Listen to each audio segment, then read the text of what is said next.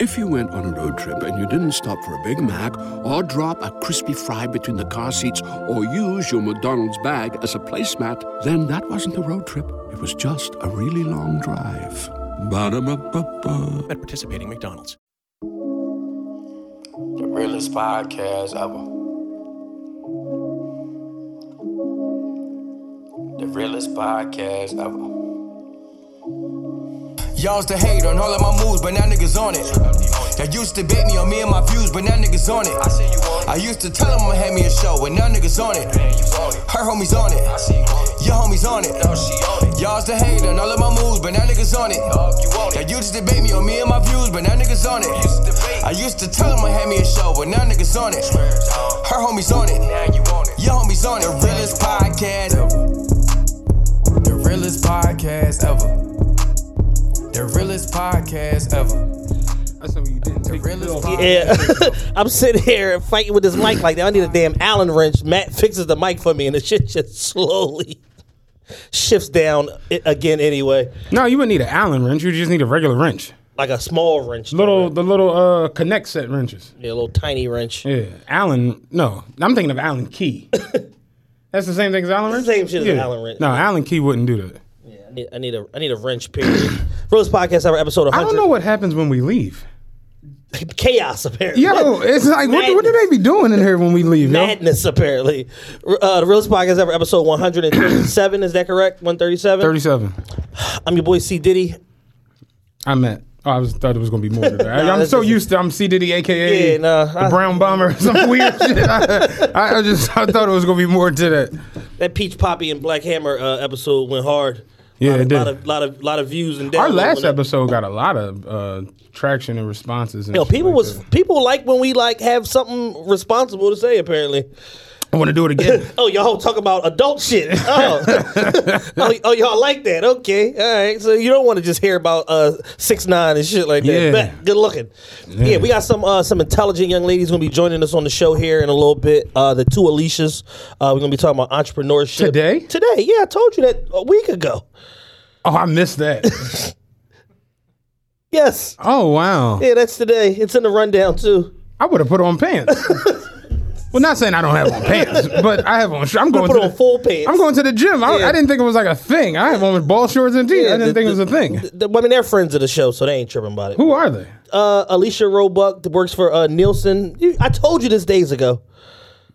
You told me a lot of shit. dude. I, it's like it'd be so much. We've had a lot of conversations Yeah, in last um, week. yeah, me and Chad, we're going through it right now. Yeah, it's a uh, lot. It's a lot. Alicia Roebuck and The other Alicia, I don't know her last name, but she owns the uh, the kitty spa. They did an ad with us a couple months ago. oh, you, Yeah. you did mention this, Yes, right? Absolutely. Glossed over that. There's a lot going on. It was a hazy weekend. It was ice. it, it was ice. It was snow. It was all type of shit. So Yeah, yeah, that ice shit was crazy. yo, listen, I drove in it to New York, my nigga. Listen, listen.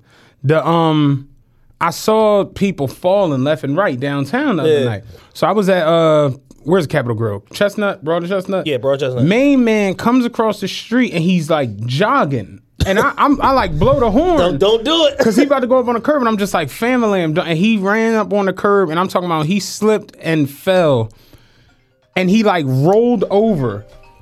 His whole ass came out of his pants. I was just, I don't know if his pants Did the pants exploded. That's, I was like, I don't know what's happening. But main man, whole ass cheeks Yo, was out th- on there was broad a, at uh, front of Capital Grille. There was a fall compilation on Hip Hop since 1987. Oh. They had 10 videos Oh. with all of the worst falls from the weekend. And I saw one where it was like a uh, like a, a white girl coming out of her crib on a, it was like a wooden porch, Mm-hmm. and she come down come out the crib. She slipped, go right down the stairs. Yo. Then her boyfriend come out to I try to that save one, her, yeah. and he go right down. The other night when it started icing up, I pulled up to whatever the fuck that little block is, right before Ridge on Manayunk, and a white lady was stepping off, and I pulled up to the street Yeah. so that she wouldn't be on the curb. Because a lot of people don't realize this. I did a whole IG story about it the other night. Walk in the street. You know, the car is running the street, Exactly. so the heat is wearing down the, the ice. But the curb where it's no no no just go- nothing it's going down, and if it's no salt, you, it's it's all ice. So I pulled up past the curb to the street so that she could just step out into the street. She went to step up on the curb. I'm talking. I'm watching like this is about to be terrible. Both her legs went out and she bow on her back. She turned over her shoulder. She was. I was like, "You okay?" She was like, "Just go ahead. Just, just go." I was like, "You sure?" She was like, "Yeah." I was like, "What the fuck, man?" like, shit, man. people was breaking their necks left and right. JT took a nasty John. He had it on his page. Yeah, that's bad, man. I, but yeah, I drove in that shit to New York on Saturday night.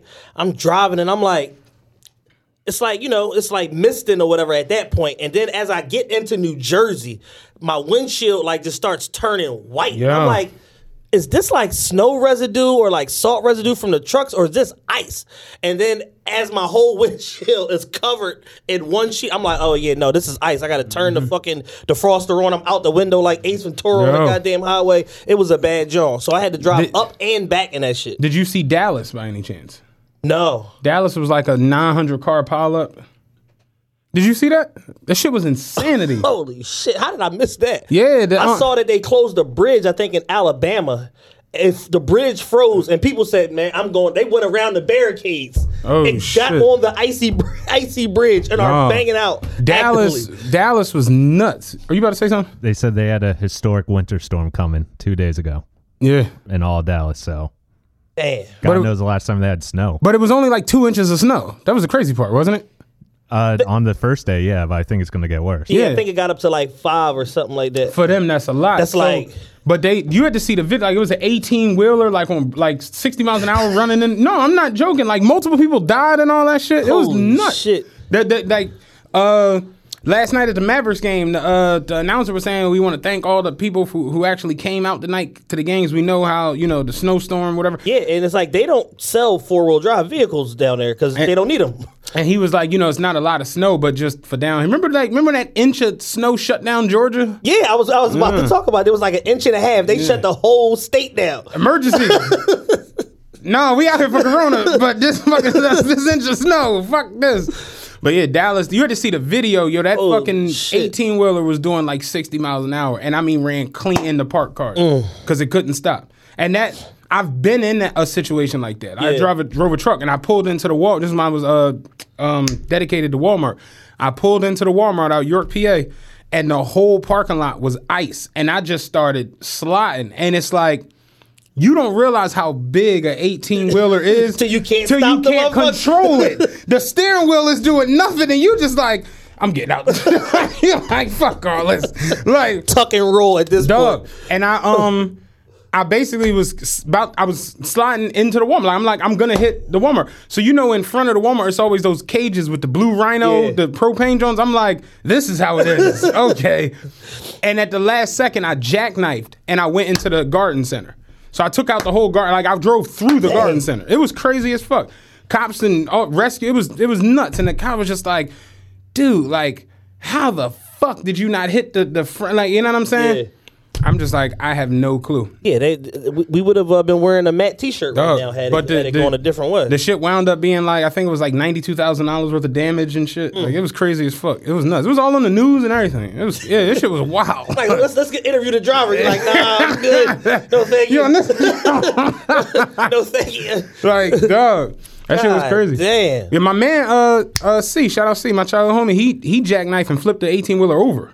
He flipped flipped the jump. Whoa, Yeah, like upside down flipped the jump. that's bad. Yeah, like you and then, them trucks they so big and they so heavy. You know when you get to where like out uh middle of the country, like the flatlands and Yeah. shit like that, you know the wind get real bad. Right. Like you coming through like Nebraska, Cheyenne, Wyoming, all that shit. They have like wind advisories to where it's like if you got an empty trailer, you're not even allowed to get on the highway. Cause the wind will catch the wall of the trailer, Damn. and I, I I know a motherfucker who that happened to. Like he was driving along the highway, the wind caught the trailer, and you know if the trailer is empty, it's essentially just a, a wall. Yeah. And the wind straight like flipped this truck while he was riding. He's like, dude, we was doing he, him and his uh they do teams. He's like, me and my tr- me and my uh, partner, we was doing like 45 miles an hour, and you could feel the wind, like you could feel just how the tension from Yeah. it. He's like, we caught a strong gust and literally flipped to the side. Damn. I'm like, yeah, that's scary as shit. Like, Them storms, they no joke, man. Yeah, They seriously, man. No joke. Yeah, man. Everybody out there in the uh, in the Dallas area, man, y'all be careful. Slow down. If you don't gotta go nowhere, get off the road. Same thing, Alabama. Get off the roads, man, and stop going around that barricade on that bridge. Y'all gonna end up way worse for wear than trying to get wherever you going. One thing I noticed the other night is no matter how bad a storm is, no matter how bad things are, excuse me, people are coming outside. Oh yeah. They're outside. Motherfuckers don't care, and the biggest thing is people just don't respect the weather conditions. Number one, and then number two, they don't understand the status that their vehicle is in. Like, there's always a motherfucker in a Nissan Sentra or Toyota Corolla doing 77 miles an Dog, hour. the nigga the snow. other night came ripping around the bus. I'm talking about flying. He was damn near going sideways. Do you know what he was driving? A Toyota Tercel. I'm like, what the fuck makes you want to go that fast in a Tercel? This car gonna go in you if you get into an exit Like, dog, it's a two door, like a little two door. Remember, I was telling you about the shit the other night on 676 with the Crown Vics? oh, Somebody was actually filming the shit. Remember, I was like, I'm coming down 676. It was a mess. And you get up there, you see a bunch of smashed up Crown Victorias. I'm just like, tried to drift on a, on 676. I don't know if he lost control or what, but it's just like, dog. Like, that shit was on 911 Philly. And it's just Hey. like, yeah, man, like, them accidents, them shits is no joke. And I saw, like, no bullshit, 40 accidents the other night. Friday night, Saturday night, it was just accidents every fucking where. Damn. All over the fucking place. And I'm just like, dog, like, why are y'all even out Yeah, when I junk? came when I came back from New York, I'm like, I'm breathing a sigh of relief once Oh. I get back. Then I get I'm in Roxborough. You can literally soon as you got as soon as I got on Ridge Avenue off of 76, you could see the I could see the ice all the way up Ridge Avenue, the whole fucking way. And I'm just like, so no salt truck came at all. So I'm coming up, uh, coming off the expressway to Wissahickon Transfer Center. You know where the big hill is? Yes. Where the the, the, the train center? Mm-hmm. The the city was out there putting salt down with shovels. I was like, this is this is this city is just eh, we, we got to get out of here. This is just ridiculous.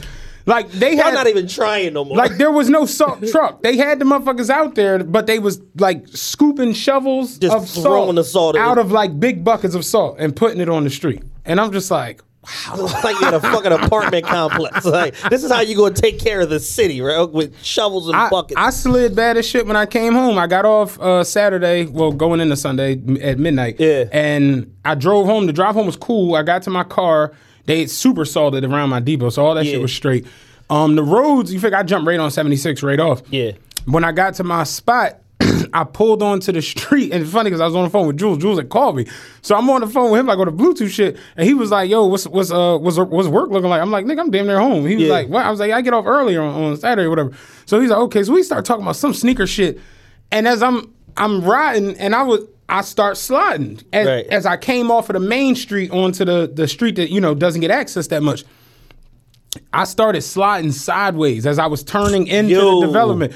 So I'm sliding sideways, and he like he talking. I'm like, oh man, and he was like, what? I'm like, I'm about to hit something. he was like, what? I'm like, dog, I'm sliding sideways. He was like, well, stop the car. I'm like, nigga. You think I, you think I would I wouldn't do it if that was a fucking option? What are you talking about? I'm like, nigga, I'm not trying to slide. What the fuck are you talking about?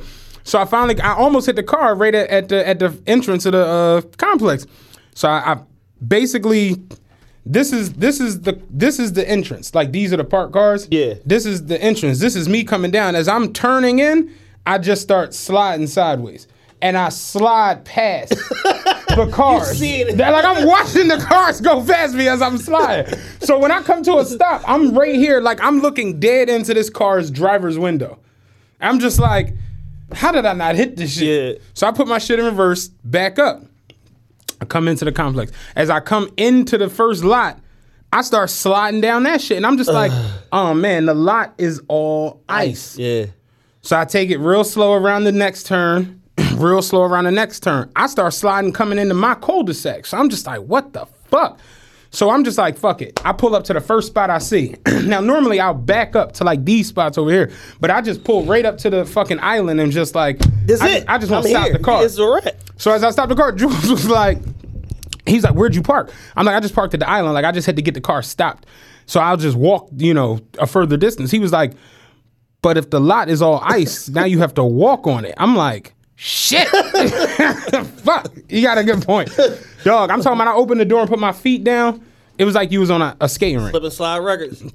So I basically backed my car up again, came down a little further, and I backed in to. That's something I kind of peeped the other day. On the ice shit, going reverse is actually pretty easier to. sweet. Yeah, it's wild. So I backed my way through the lot to the spot that I wanted to be in, which was right up against the grass. Because when you get to the grass, you're Yeah, good. you good.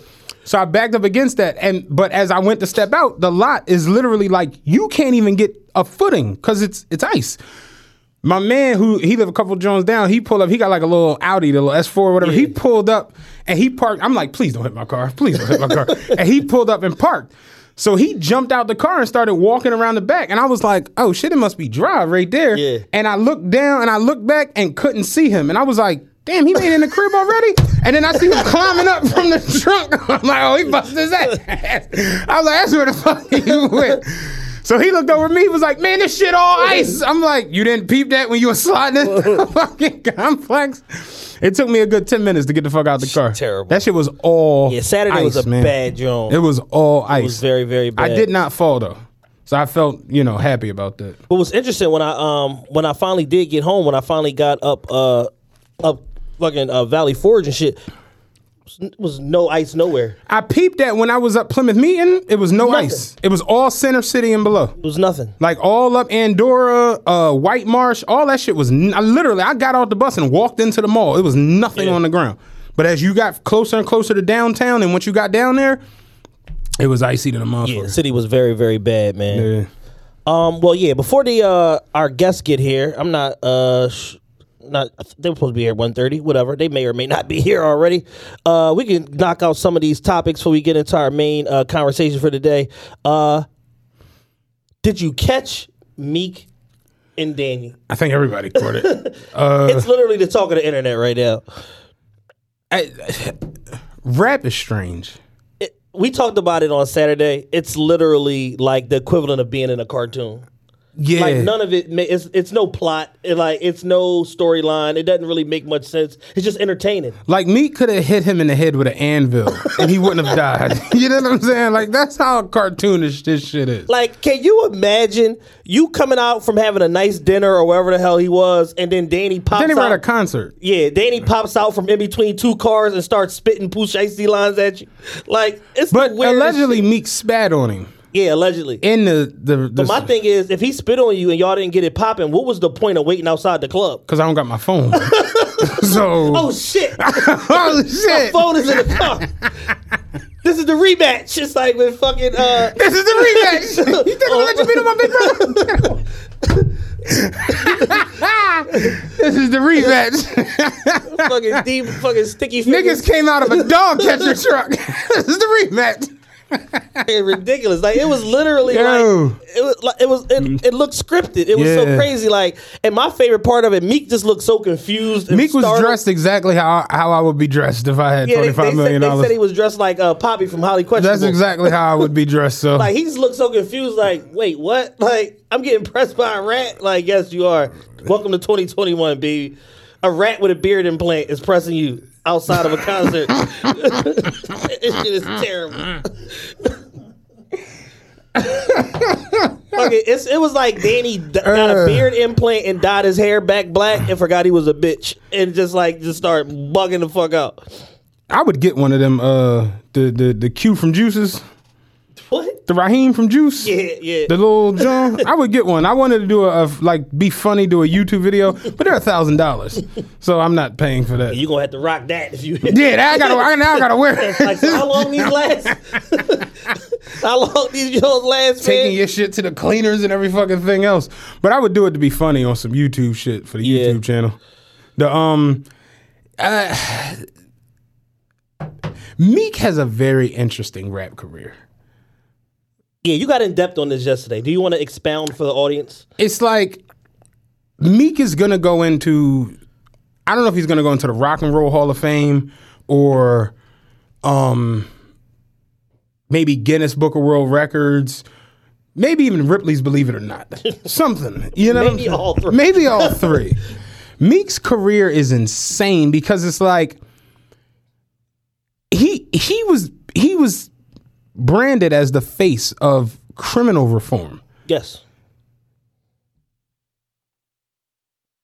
To have a known federal informant run up on you, The, the, the face of criminal the face of criminal reform, and call you all kinds of bitches and tell you how I got the strap on me said, I got my own fire. Don't need security in the club. is why that's it's just some meek shit. Like only, only Meek's the only person that could happen to. Facts. You know what I'm saying? That's not happening to like Roddy Ricch or 21 Savage. You see what I'm saying? It- It's just like, damn, like Meek's a legend, but not really. He's a great rapper, but not, like not really. Yeah. Then he has like this wonderful career, But not but not really. really. It's like, If you went on a road trip and you didn't stop for a Big Mac or drop a crispy fry between the car seats or use your McDonald's bag as a placemat, then that wasn't a road trip. It was just a really long drive. Ba-da-ba-ba-ba. at participating McDonald's. a lot of lot of black eyes. Like he's the, the way. he's the first rapper from Philly outside of like Will and Even them to be like number one albums, you know, multi platinum Yeah. records and all of this shit. And he's on the Forbes list. I don't think anybody like Beans, none of that. I don't even think Eve was doing He doing got a single from his last album that sold six million units. But then on the flip side, he like he goes to jail for riding a bike. And yeah, it just be like stupid Yeah. shit that just I, I don't know what like we, we talk about all the time. He has the ability to be Jay Z. Yeah. And it just It was two people that had the the the next Jay Z thing lined up for him. It was him and J Cole, Right. Because it's a stature thing that Right. goes along with your rhyming ability, ability. and all of that in order to be Jay Z. J Cole decided he wanted to be Father Africa. Yeah. He went a different direction, and J Cole is still fucking amazing and one of my favorite artists. You know what I watched if you think about it? The episode of A Different World when uh Dwayne Dwayne ran into the wedding. Oh man, Have you seen that episode well enough? Yeah. Remember the boy Cree was dating with the dreads and all that? And I was like, man, boy got the J. Cole whole shit going in that episode. Like man, J Cole stole my man whole swag. Yo, What's real talk. He came in and was like, yeah, even though I'm against all this bouginess and all this overly shown wealth, I will I will admit it's pretty fly in here. Like he was funny as shit on there. But like, yeah, no, it was cold and, it, and was Cole and it was Meek. And then once Cole went a different direction and carved his own path and wanted to be an activist and rap about different stuff and this, this, and this, after that first album, boom, he took himself out of the conversation. So now it's Meek. You literally got the perfect setup. You signed to Ross, you deeply affiliated with Puff, and your management is Jay Z. It's all there. Mm-hmm. It's all there for you. But at some point, you just started to either hold on to shit you didn't need to hold on to or affiliate yourself with shit you didn't need to or have conversations with people you shouldn't have been talking to and it convinced you let's jump off a cliff let's go at the biggest artist in the world and the biggest person that you have at your disposal to help you because he didn't show up at your concert for free mm-hmm. in Philadelphia right. we're from Philadelphia and don't even want to be here. Yeah. To think that Drake is firing up the jet to come to Philadelphia for a random Saturday in March, you're bugging. I, I will say this about Meek because I'm a I'm a Meek fan. I've said it before. I think his intro is the best intro in rap history. I I I I really uh, uh, appreciate how he clawed back. Yes. because I I said it. I thought he was done.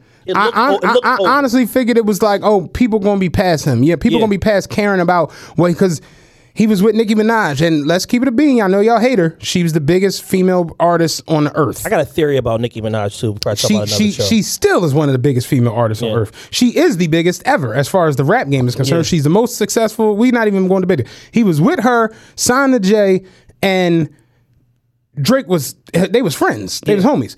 You got this diss track from the Drake situation. You and Meek, I mean, you and uh Nicki broke up. You wasn't on Twitter for six months. It was just like, what more could possibly? Then you ended up in jail where you can't do nothing, no appearances, no.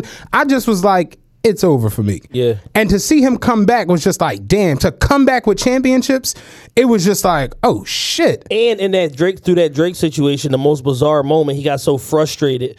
he took the bait on the AR Ab situation and was like, "Fuck AR Ab" in front of a pink stage. It was the strangest shit of all time, and Yeah. I'm just like, this is bad. Yeah. Like I, I honestly just didn't think he was once all of that shit, like the culmination of everything, I was just like, no. So to see him get back, it's like, damn, then you you get out of jail.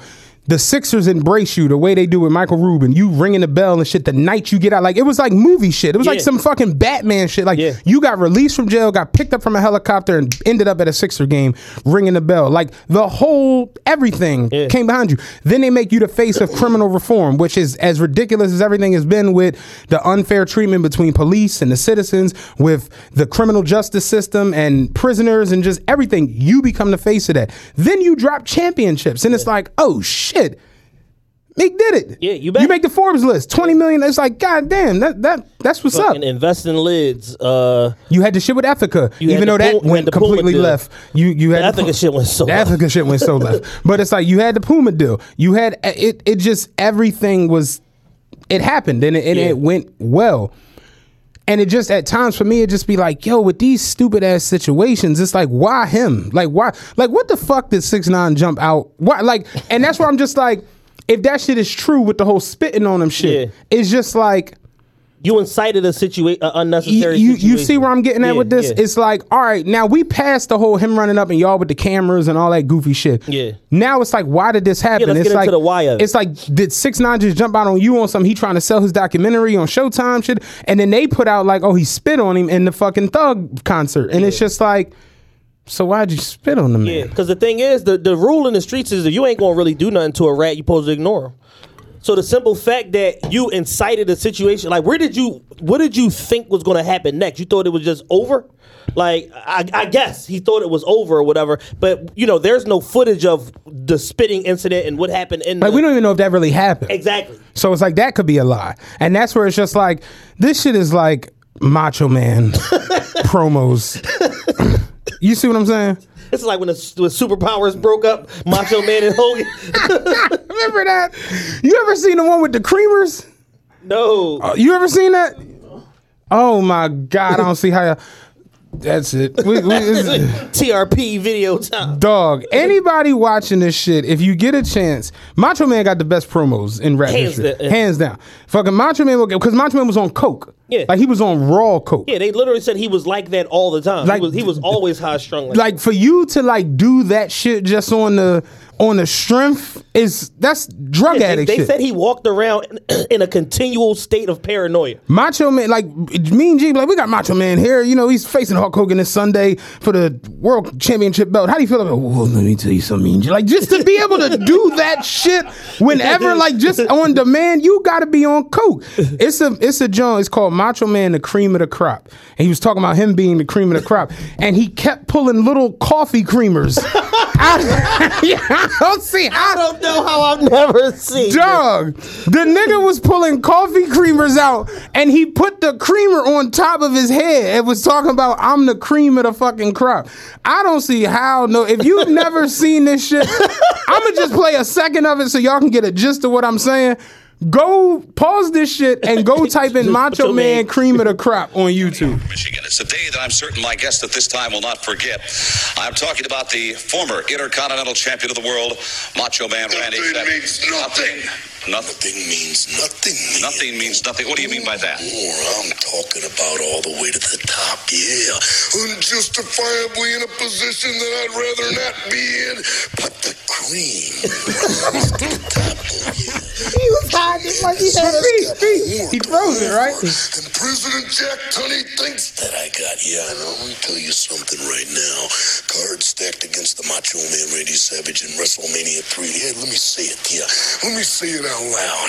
And let me point to the president of the World Wrestling Federation, the Macho that a turtleneck t-shirt Savage. he's got on? I'm not happy with your decision, yeah. I am the the World Wrestling Federation. And there is no doubt about it, yeah. You mean Okerlund. You know that I Hey, mother Wait, wait a minute, though, Randy. I've got to ask you very seriously. Do you blame Mr. Jack Tunney, the distinguished president of the World Wrestling Federation, for Ricky Steamboat being the Intercontinental Champion today? Yeah, I do. Yeah, outside interference here. In my moment of glory.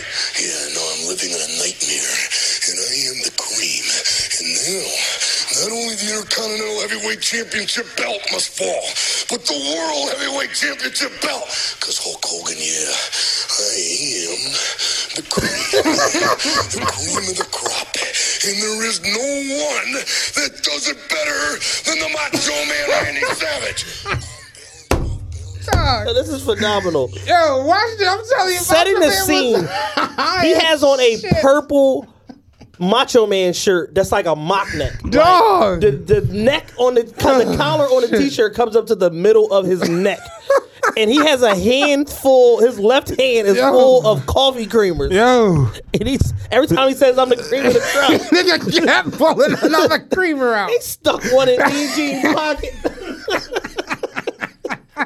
Ridiculous. But that's how this shit be feeling. It's just like, yo, it's like Macho Man promos after a while. It's like, where's the seriousness of this? You know what I mean? And it was funny because I saw Redman was doing an interview, and Redman, they were talking about how back in the day, like, them getting into the shit that they would get into, like all the fights and whatever, whatever. And he was like, well, the rap community was so like, it was so tight knit to where it's like you heard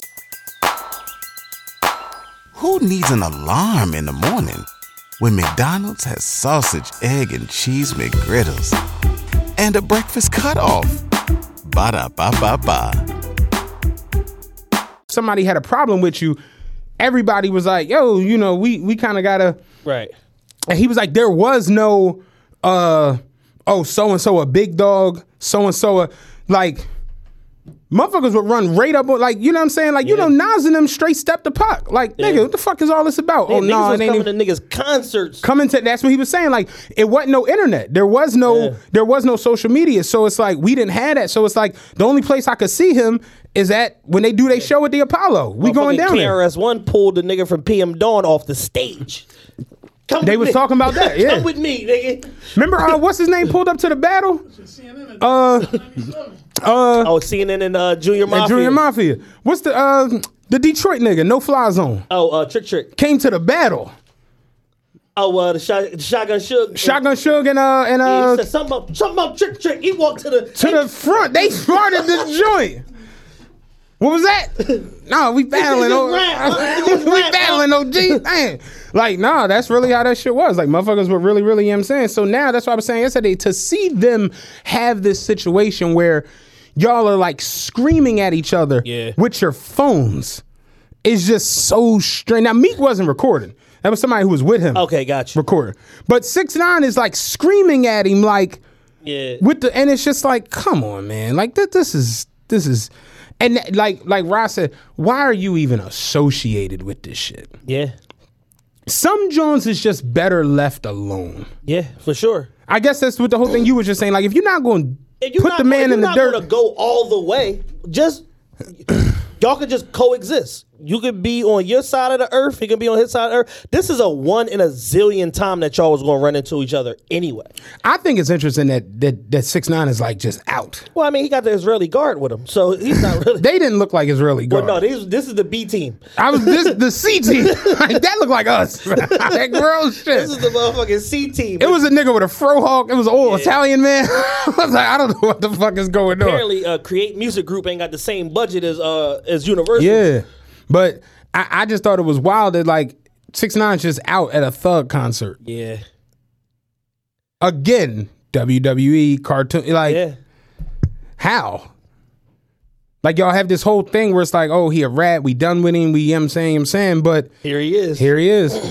Did you see the new song he put out or is gonna put out? No. He had like a clip of like a song that he did the other, like he did like a video in the studio or oh, whatever. Oh, whattever. he had the pink Balenciagas on. Yeah. Yeah, I saw that. He's still talking gangster shit. I'm lost. It's just so crazy. Hit you with the strap. it's just crazy. No. But what's wild is though he gonna do a bunch of streams and Oh, make yeah, some for money. sure. And that goes into the shit we was talking about the other day. Like we really might have to like coon ourselves out. It, it it's there. Like it's it's it's the writing is on the wall. Like- Unfortunately, like, nonsense is getting rewarded, and let's let's put this in perspective. Throughout the history of arts and entertainment, music and culture, nonsense has always gotten rewarded, but on a small scale. Right. now, the nonsense has come to the forefront, and that's kind of like the problem that I have in like the conversation that we was having yesterday. Me, like you, just, and Rob. just not to, but just put it in perspective. Meek's biggest record, like his biggest record, is a number six. Yeah. That's the Joan Drake. Going, uh, bad. going bad. Still going bad on you anyway. Excuse me. That record is six times platinum now. Yeah. That's a smash top 10 record that sold millions of copies. That's Meek's best performing song ever. In the last year, Six like- Nine has a number three, a number seven, and a number one. yeah, What the fuck? yeah. That's crazy as shit. That just goes to show how much people support nonsense. And we, Meek featuring Drake made it to number six. Danny on his own popped out of number three and then got Nicki and popped out of number one. shit crazy. It's nuts. and there's a there's a whole hidden like racial there's like a racial undertone to the six nine shit too where it's like if you ever go through his comments and shit like that like especially like when the trial was going on and he was testifying and all that it was you, you would see like a lot of hispanic people like man fuck them niggas and da da da and they would do it to us and brown pride. And so there's like a racial undertone to his support group to where they feel like, oh, it was a bunch of black guys that tried to like take advantage of this Mexican kid, so we banding together under the flag to protect him against. And I'm just like, They're doing a, a documentary on Showtime, basically on this type like what does it cost to be a superstar and this, that, and the third, and basically showing like he was a genius, which we we've never taken that from him. We said from it from the beginning. He's an internet genius. He understand even this shit. when Meek, think about it. If Meek spits on you, let's allegedly, Yeah. If Meek, you there and Meek Mill spits on you, what do you do? it's go time. It's it's it's rip some. It, it- in the words of the Rock, it's boost asses time. yeah, you know what I'm saying? it's, it's, go, it's time. In Danny's sick internet mind, mind, it's like, let me go get my phone I'm gonna hold that. and I'm gonna record me snapping on him when he comes. outside. And you see what happens? Yeah. All over the and like he You have real, li- you have real live gang members, gangsters and such talking about, man, Danny got Danny won that, he got off, and I'm like, well, what did he win exactly? The internet. I started seeing that on Twitter the other day, like Danny one, Meek zero, and I was just like, I don't know, man. yeah, like interneting is a is a is a contest now. Yeah. Apparently. It's gonna be an Olympic sport by 2050. But meanwhile, if Meek fucking blow uh, Danny brains out, Meek's a fool. You a fool. You a clown. Why would you do that? You knew he was trying to bait you.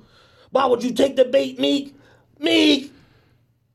Why would you fall for it? You had a higher all, all, all them lunches with Jay Z, you do this like real. Somebody the other day tweeted was like, uh, take the ten thousand and then the, the like it was a thread. That was the first tweet. take the ten thousand, and then the next tweet was because man, Meek done had several lunches with Hove, and I just don't know, man.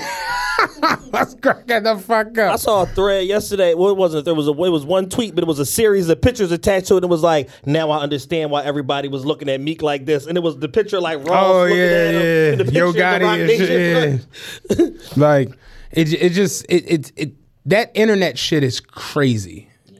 To, to to navigate it and really understand it, it's wild as fuck. Even like when you look at DJ Akademiks, he know what he doing. He tweets yesterday, "Yeah, I don't get in the Meek Mill business, but I'm gonna talk about this on YouTube." It's like, nigga, what? what? like the internet is a strange place, man. The uh, what was I about to say?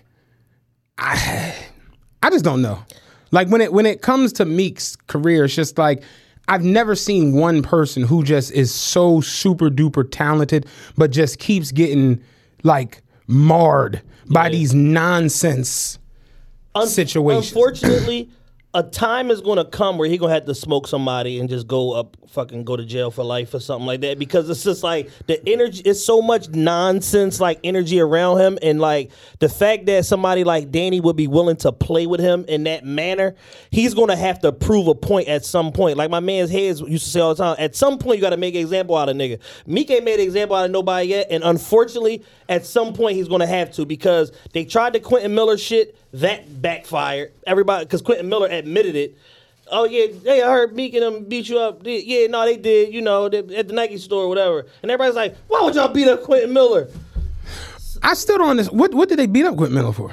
because he uh they said that he uh he denied the ghostwriting story as Meek told it, and he said you making me look like a goofy and a liar, and when I see you, I'ma fuck you up. Oh. And then they saw him at the Nike store in Beverly Hills, and apparently, and put hands and feet on him. But then he admitted it. But behind the scenes, allegedly, it was basically like this whole thing was like, yeah, uh, we got the video. Quentin Miller getting this. is what Akademiks are saying. We got the video. Blah blah blah. And if he deny it, if he deny that we fucked him up, we we dropping the video. And then he admitted it, and then they didn't have an, then they didn't have another move. Why y'all putting my name in this shit? so this is the nonsense. Yeah, I, I didn't really get super into that whole story or whatever. Dumb shit. That's why. But that the safari situation, it just is always some nonsense Yeah. going on, and it's just like, just put out hot ass music, and and like I don't know why that's never the the the joint. Man, I don't know, man. Drake had a very good line. I think it was on uh, uh 5 a.m. in Toronto. He said, uh, I'm the only one still known for the music, I swear. And that line is always like interesting to me because when I look at so many rappers, there are very few who were like when you mention them, the first things you think of or going on is like their music. Right. You understand what I'm you saying? Think about their shoes, they tours, they merch. Like think about if I if I say dating? if I say Megan Thee Stallion, what's the first thing that pops into your mind? If I say Travis Scott, what's the first thing that pops into your mind? Jordan. If I say Kanye, what's the first thing that pops into your mind? If I say Jay Z, what's the first thing that pops into your mind? Roc Nation. Beyonce. It, it's just it's it's it's very few rappers who just they continuously are just like Yeah. you mention them and it's like Everybody loves McDonald's fries. So yes, you accused your mom of stealing some of your fries on the way home. Um, but the bag did feel a little light. Ba-da-ba-ba-ba. Yo he killed that Johnny. Did you hear him on so and so and Some whoop- music stuff. You see what I'm saying? Yeah. It's it's just like that shit is crazy how like that's the problem to me though with the 24 hour news cycle and the internet and the memes and the and all of this goofy shit. It's it's made us worry about all this extra shit that go on to where the actual skill and the reasoning in these people being in these positions kind of gets like overshadowed at times. And the thing is, though, originally, like music was always kind of like a stepping stone for people to do the other shit, but they still maintained the integrity of keeping their music first. Know- Like Tupac was a excellent actor, but he was an excellent rapper also, Right. and he still put out multiple classic albums. You see what I'm saying? So it's like at some point, people had just have gotten away from it to where it's like, oh, all right, I did this music shit, I sold, you know, two million records, whatever, whatever, and now I'm just doing all this other shit full time to the point where they don't even have time to focus on me. Like you be forgetting almost that they do music because you be like, damn, I ain't heard nothing in this long. The funniest tweet I seen yesterday.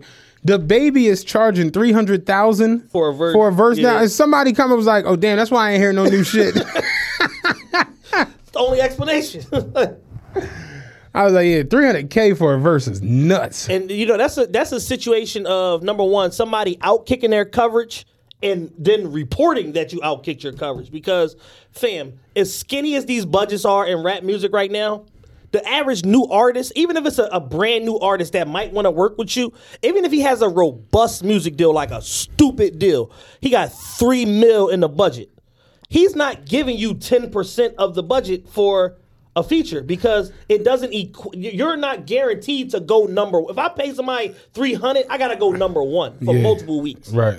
So it just doesn't the, the math of it doesn't make sense. The math's not mathing. It's not mathing, mm-hmm. Right. and you're not getting that. Like your your number, and I tell people this in, in in a lot of scenarios. Your number when it comes to music and booking is not the highest number you charged or the highest number you got away with. How many joints can you get? How many joints at that number can you get? Mm-hmm. That's your number. So if you got 15 placements at 150 and two at 300, your number ain't 300. Right. Your number is 150. Or at best, it's somewhere in between. I remember Snoop was saying he got five hundred thousand and do like a, a bar mitzvah or a private party or some shit like that. Yeah. It was like five hundred thousand, but he was saying he they were saying he normally gets uh 200 for a show. Right. It's like, yeah, Snoop's not charging 500 for an he appearance. Well, this was years ago, but it's like not five. I got 500 to go do this shit. Right. You know what I'm saying? Right. So, how does it work? Can you explain that real quick? How does the budget situation work? All right, so say say a new artist gets a um get a record deal. Say it's somebody scorching hot or whatever. Say they get a two million dollar deal just for numbers' sake. A million of that is going to um probably five hundred k of that is going to go to them in advance. So they're gonna get that in their pocket. Boom. But you have to pay taxes on that shit and everything, which I was thinking about this recently. That doesn't even make sense because it's technically a loan and you gotta pay it back. Why the fuck are you paying taxes on a loan? But that's how janky Beans actually said, it, knowing what he knows now in the O Skinner interview, he would never no took oh, no upfront Yeah, money. because all it is is a high interest loan. It's like a Right. thirty. It's like a predatory rate loan. It's like thirty seven percent interest or some goofy Yeah. shit like that. Okay. you know what I'm saying? So it's like, all right, so your deal's gonna be basically broken down into three parts. You're gonna get 500k up front. If you a priority, you're gonna get 500k for marketing, and then you're gonna get a million dollars for your album budget. okay. So the the marketing money, they gonna rape that. They gonna put all types of bullshit charges and shit on your marketing budget. Stylists, fucking travel, all types of shit, billboards, all type of shit. But say if something, uh, you know, if you got ten billboards across the country at an average rate of nine thousand a piece, they gonna say they was fourteen. They gonna cut the check for the 140. Somebody gonna put that fucking 50,000 in their pocket, and you never gonna see that shit again Sort of like a change check when you go get a car. literally Yeah. like that. So it's, it's to be all types of, and, but that's to happen to you.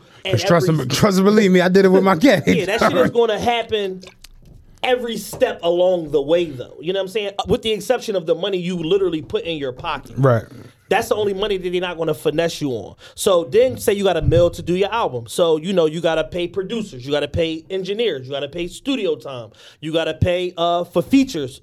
A lot of times, what artists do now, they basically swap features. So Right. that's why when, when Drake said on uh, Migos, Niggas be wanting a verse for a verse. but No, that's not not a swap to me. You know what I'm saying? Because I'm gonna do more for you than you gonna do for me. Right. So I need ten verses from you, which I don't need Yeah. because I'm Drake.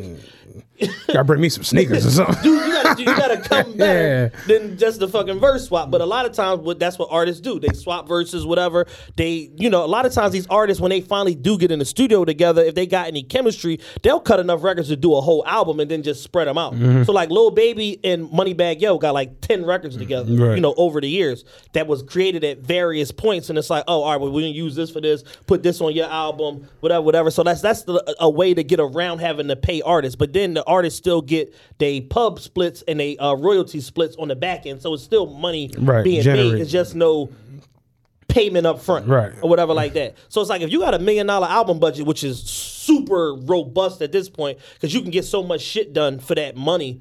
Um, you know, long as you staying away from the big ticket, you know, uh, producers and artists, like you can come in in the black and fucking make money. You know what I'm saying? And be turning in your album in the black and make bread. But the problem is, those are just example numbers. In reality, most artists is getting 300 total Right. for album cycle. 250. for I remember it was like, it was like a big deal that Fifty got a million. Well, that was, but he got a mill straight up front. Yeah. That was just money. In Oh, that wasn't pocket. the- the No, budget. He got a, he got a, he got the, uh, he got he A got million in a watch. in a pocket and an eight hundred thousand dollar watch. Right.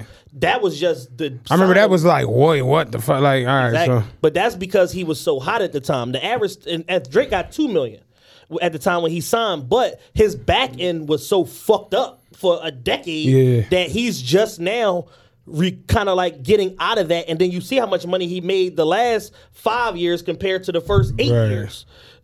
because Yeah. every you had you had to all right, so Drake got discovered by Jas Prince, Right. which is Jay Jay Prince's Prince's son. younger, not the youngest, but like the middle, middle son. son. Yeah, he takes him. To, he's he was already on tour with Lil Wayne. It's crazy when you look back to older music. He mentions Jas a lot. A lot. Me and Lil Jas about the spaz. Can you keep up? Like he always was talking Yeah, about. he yeah. still be Yeah, jazz throwing- is still a part of his business, but just not to that same extent. Everybody got shit got reworked. right. In the Con- last, contracts can be recontracted. recontracted. Contracts got recontracted right around right af, right a, around or before Scorpion. Everything got redone. So that's why you hear him talking. They just gave me two for no round views. I'm sorry. I was about to say, Everything got yeah. redone. Everything got redone around views. Uh, so he gets discovered by Jas Prince. Jas Prince is already on tour with Lil Wayne. His dad tells him, "Yo."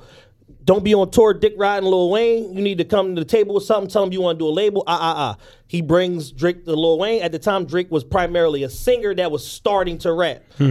Fucking, he go on tour with Wayne as a singer, singing the hook to Mrs. Officer every night. Right. So that's how he cut his chops. They had a fucking studio on the bus. They start recording, blah blah blah, making records, whatever, whatever. Drake starts to hone his shit. Wayne is still Wayne. Wayne give him the fucking Wayne cosign when he felt like he was ready to be a rapper. Then from there, they start soliciting offers. But it was basically like the fix was in the whole time. They start soliciting offers to guarantee that Young Money Cash Money was going to give him what they wanted Right. to get. But it was it was never a point where he wasn't signing with Young Money Cash Money. They would have literally killed him. They would they would have killed the nigga. Like, like, Right. And I've been told by music industry people it was that deep. Like, yeah, no, Drake deal fucked up, but like if he leave, like Birdman gonna kill his whole family. Mm-hmm. So he, he he was just stuck. He makes too much money for too many people. So they solicited him to Warner Brothers. At one point, Jay thought he had a shot on signing them. All that it was all a fucking farce. It was just to get the numbers up. So what they did was right before he signed the deal, they created a sub label to a sub label. Right. They created Aspire Music Group, mm-hmm. which was G. Roberson, Jas Prince, Drake, Was Tez And involved? Cortez. That's what I thought. I thought those were the four entities under Aspire. And Jazz was supposed to get like 26% of the label. He was mm-hmm. supposed to have a controlling interest mm-hmm. because he had the proof of concept and discovered the artist. And then the other three parties were a part of it. Then they signed to Young Money, which was signed to Cash Money, which is distributed by, By Universal. Universal. Republic. You signed to one nigga who signed, signed to to another one nigga who signed to a another- bunch of niggas, And yeah. that's bad luck. Like Yeah. so that's what Pusha was referring to there. Yeah, Pusha wasn't lying. No, he definitely wasn't lying.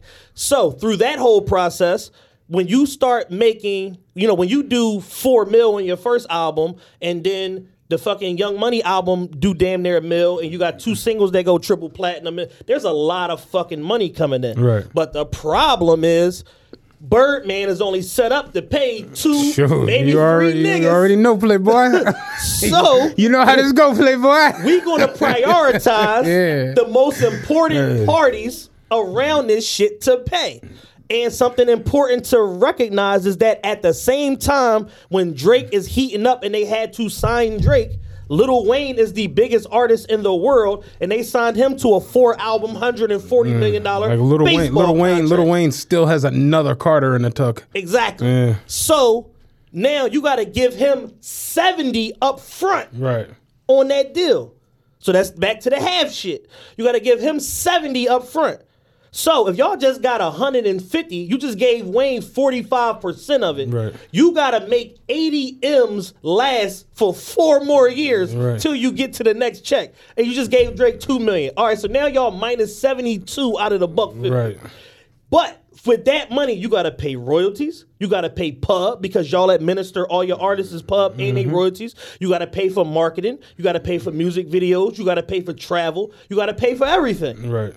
But if you spend the 150 the first six months buying Learjets Yeah. in Scott Storch old mansion, Yeah. it ain't no money to pay nobody Let me talk to you, Playboy. Let me talk to you, until Playboy.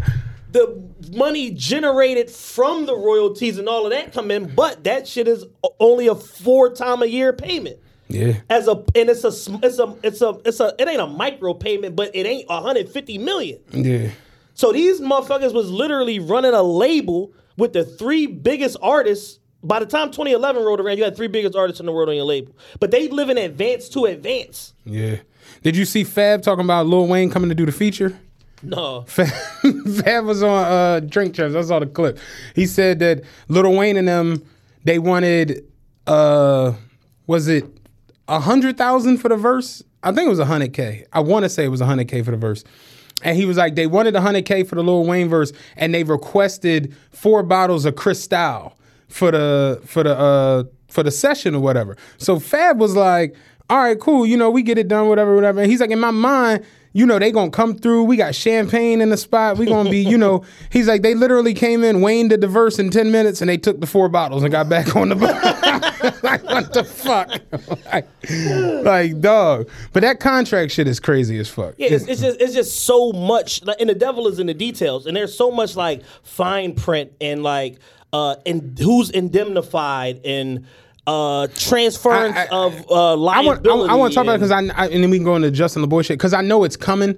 But that contract shit scares the fuck out of me. I ain't gonna hold you. Yeah. I'll be honest with you. I, I don't, you know, I need to find a lawyer I can trust or something. I don't fucking know. But it's just that shit bothers the fuck out of me. And then you have like a Migos situation where the lawyer that they hire Worked for the worked company. for the label. and the crazy part So about the Migos situation is they was with Gucci. Yeah. And Gucci's like, no, I got eight murders I got to fight. Right. Y'all gonna go with my man. He just gave him to his best friend. He literally gave his group to his best friend. Yeah. Here you go. I'm sure he still got an interest in him as far Yeah, as of like course. he made money because Gucci's a brilliant fucking businessman and he always makes money.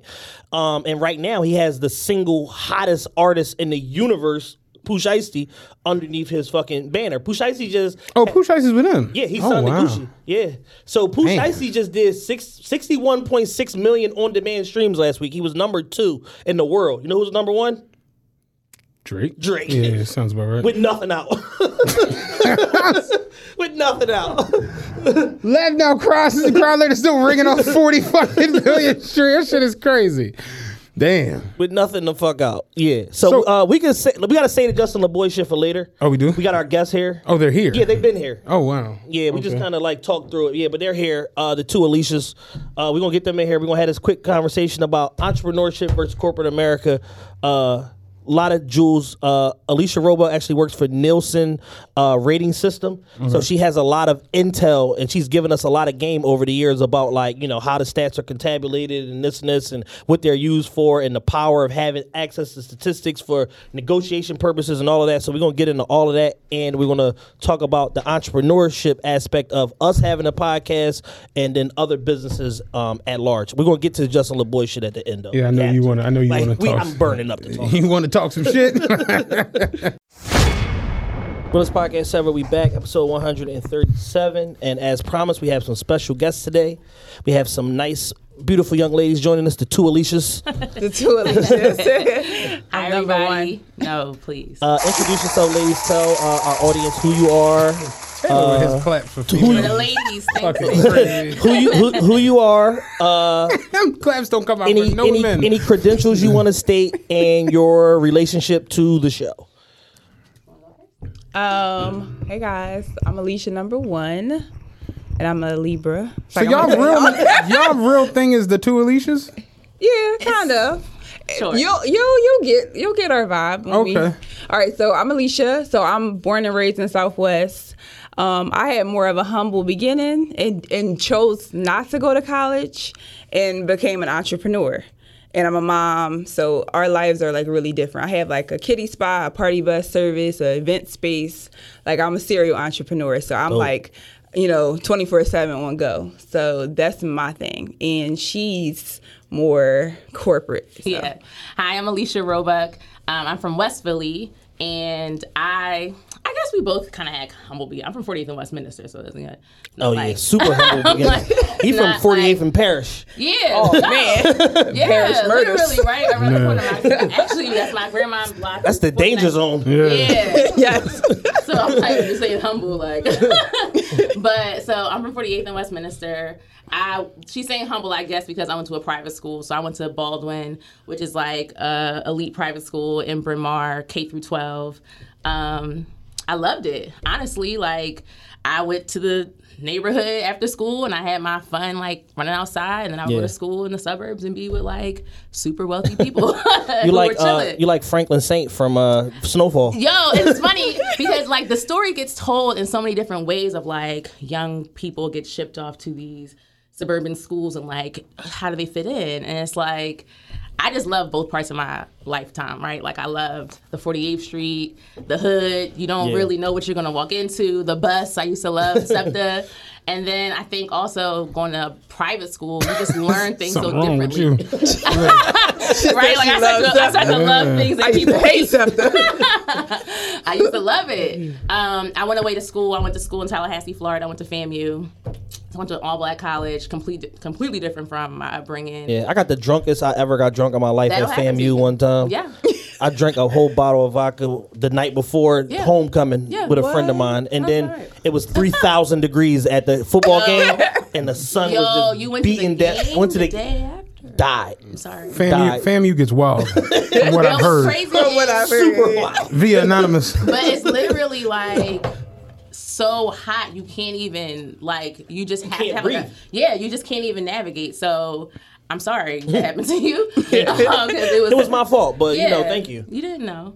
um, went to Tallahassee. I went abroad for like four months. I, li- I lived in Shanghai for like four months. Randomly, we got a grant to go. My last year. Damn, school that's dope. Went to China. Yeah. Um, so now I lead uh, North America recruitment for a consumer insights company called Nielsen. You guys know them for ratings. Yeah. And um, I lead all recruitment. So she always says like I'm like the corporate version of her. um, but I think we both kind of like had these very different paths and we've gotten to this really Yeah. great place where I'm doing what I always dreamed I would do. She's doing what she always dreamed she would do. And I think our mission is to let people know there's so many different paths you can take to get where you want to go. Absolutely. And I think that it's important for um, you know, for our audience in particular to hear that from female voices because we don't have a lot of female representation on the show, not because we don't want to, Yeah. but because every single time we ask uh women to come on the show, they say they're going to come and then don't show up. Yeah. Uh, that was a big problem that we used to have. But Oh man. I thought like I asked you. Yes, absolutely. And I was I was going to say I got to come clean that uh, Alicia Roebuck was actually the one that kind of like positioned this conversation because we talk a lot behind the scenes and she's constantly giving us information and feedback on the show and stuff like that, which we appreciate and thank you. And I just thought that it was important to bring forth this message and especially from women that Yeah. are doing it. Yeah. Don't I, I agree. I think honestly, you know, when we were on our way here, somebody was like, when are you gonna leave that corporate job? And I'm like, why is that the de facto everything, right? Like, why do you want me to leave my great job that With benefits. with benefits in a pandemic? I'm like, so to go struggle on the Right. streets. But like even not that entrepreneurship has to be a struggle. I think that there's just benefits to both, right? And I feel like no one explores the benefits. In fact, our photographer was saying he's like, I feel like people are downplaying nine to fives more than they've ever done. So. More than ever. Yeah. Yeah, and it's confusing. Yeah. Like. How do you get your normal services? Like Yeah. if there's no nine to five. I think there's just been this, um, like the last five years in particular, there's been this five, six years now, um, there's been this huge push for, you know, just entrepreneurship in general, especially Yeah. from like, you know, the black community. Like Yeah. everybody's like, be your own boss, own this, own that, blah, blah, blah. And it's Yeah. like, yeah, but there's like a balance to it. And it's like, and I think what a lot of people miss is that you can do both. Facts. You can have giving out a, good you can have a great I corporate round job up of base. opening one and meant Oh, to open the other. I opened both of them. Took a little sip. No, no, I, oh, I just opened it. Even though uh, this one was open. About to say, And I this picked it were up giving out I- at the I was like- Podcast. I mean, you I- giving out Fiji. But um, yeah, I So agree. I, I think people miss the fact that like you can literally do both. Like there, there's people that have a two hundred fifty thousand dollar a year corporate job and then have part ownership or full ownership in seven different businesses Literally. because they're using their income to fuel, To fuel it. their other opportunities. Yeah. or like you're using your connections, your corporate connections. And funny enough, like people want corporate partnerships, right? Like if you're an entrepreneur, you want a corporate partnership, right? Like you want to get like confirmed dollars, you want a name behind Yes. you. So why wouldn't you want to get that from the inside, right? like I think that I'm sorry. I think that it's super important that people find a way to better navigate their career, right? So Yeah. I started working in consumer insights, like market research. So I always send y'all like the reports, like this Yeah. is the state of the black consumer, right? Yeah. Because that's the work I used to do. I used to support Comcast and NBC. So I learned around like how does data help drive consumer behaviors, right? Right. Like we don't even realize like all this radio, the TV, there's numbers behind it. It's not like, oh, my show got canceled because y'all don't like me. It's like, no, there's like data behind it to dictate how you can sell ad time in a block of time. And then you have to promise audiences. And so I use that kind of data background and I coupled that with career development, which I love, right? Like I love helping people navigate their career paths. And I feel like because I've done that in like three years, I got promoted to lead North America recruitment, which is also university recruitment, right? Congratulations. Thank you. I appreciate that because I really, I never thought I would be here three years ago when I Yeah. came into recruiting, right? And I think everyone's like, what's your, when you look back on the Black Lives Matter movement, like, what will you say you've done? And it's like, I'm creating opportunities for young people, especially people of color, to find opportunities in the corporate space, right? Mm-hmm. And I think that everyone has a lane, right? Yeah. Like, there's lanes for everybody, and people don't think about what they want their lane to be. They want somebody to create a lane Yeah. and tell them. And it's like, Yeah. I don't know what your lane is, right? Like, yeah, I, I think that's a good point that you make because I think a lot of people, um, you know, kind of like go through like life and then like go through Yeah. college, like kind of like not, No. not knowing Yeah. and not and not with the end in mind. Like, like they just know like I want to make money, blah blah blah, and it's like yeah, but if you want to make money, you got to go into like. You got to either be in a kind of like a broad field that Yeah. pays a lot of money, Yeah. or you have to be so specialized into what mm-hmm. you do that they have no choice but to pay you. yeah, yeah, That's true. And I think, but like, I think my long, long term goal is to help create curriculum for K through 12 around career development. Like, have any of you ever been taught? career development in any part of like maybe like professional development in college but like in high school did anyone I went to Bartram. I I, mean I went to Central, so I did. Yeah, so but like the even going to a private school, like they tell you like, let's help you find your major. And it's like I see majors going away. Yes. Right? Like Yeah. businesses go away. Yeah. And so now you have a degree that doesn't mean anything. I think the college curriculum needs to going forward needs to reflect that everybody needs to have a basis in business. Facts. Everybody needs to know how to market. Yeah. They need to know about management. They need to know about economics. They need to know about like data trends, social trends, stuff like that. exactly. Because no matter what you do, that's going to come up. Always. You may or may not need algebra or Yeah. calculus, but you need all of those Like skills. You- basic math. You need to have. you need to be. Uh experienced in like literature and Yep. English and knowing how like to write reading business. comprehension, right. Right. Like those broad Exactly. topics, not like I feel like they teach so much stuff in school that nobody uses. useless stuff. yeah, like it's so useless. Oh, yeah, but I think that I don't think that anyone really has thought about career development until this time, right? Like social media has opened up so many more opportunities, right? Yeah. Like I heard you guys talk about it all the time. It's like you're a nurse, you work at SEPTA, you get a government job, and it's Work at like you're set. You'll do that for 30 years, and like That's, that's congratulations. what that's what I was taught.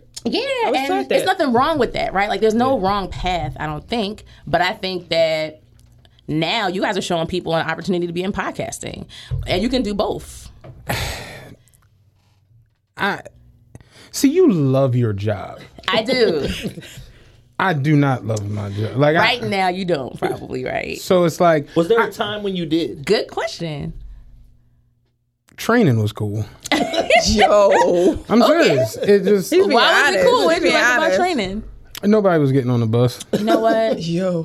and Working just with the general public will jade It's you. difficult. It it's is. it's because even the whole situation with us trying to uproot the podcast. Yeah. Me and Drew was talking about it the other day. So I was like, remember we was on the show with the girls, and I was like, it sounds crazy, but at one point I was a real people person. Yeah. like I, I had the party talk crib. that. So it's like everybody was constantly around, and I used to invite people places. That sounds nuts. doesn't it? like I used to dare to be like, yo, no, we going here tonight. Come Right. through.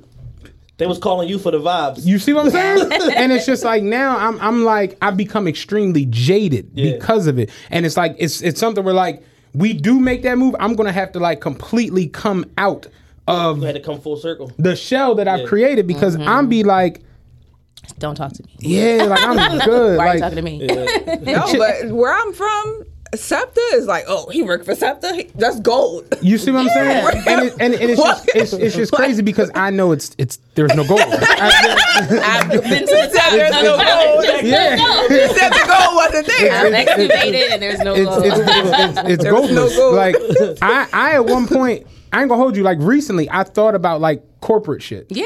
and I was like, damn, like I never saw myself as like a corporate person. But I, I one day it was so it was so goofy.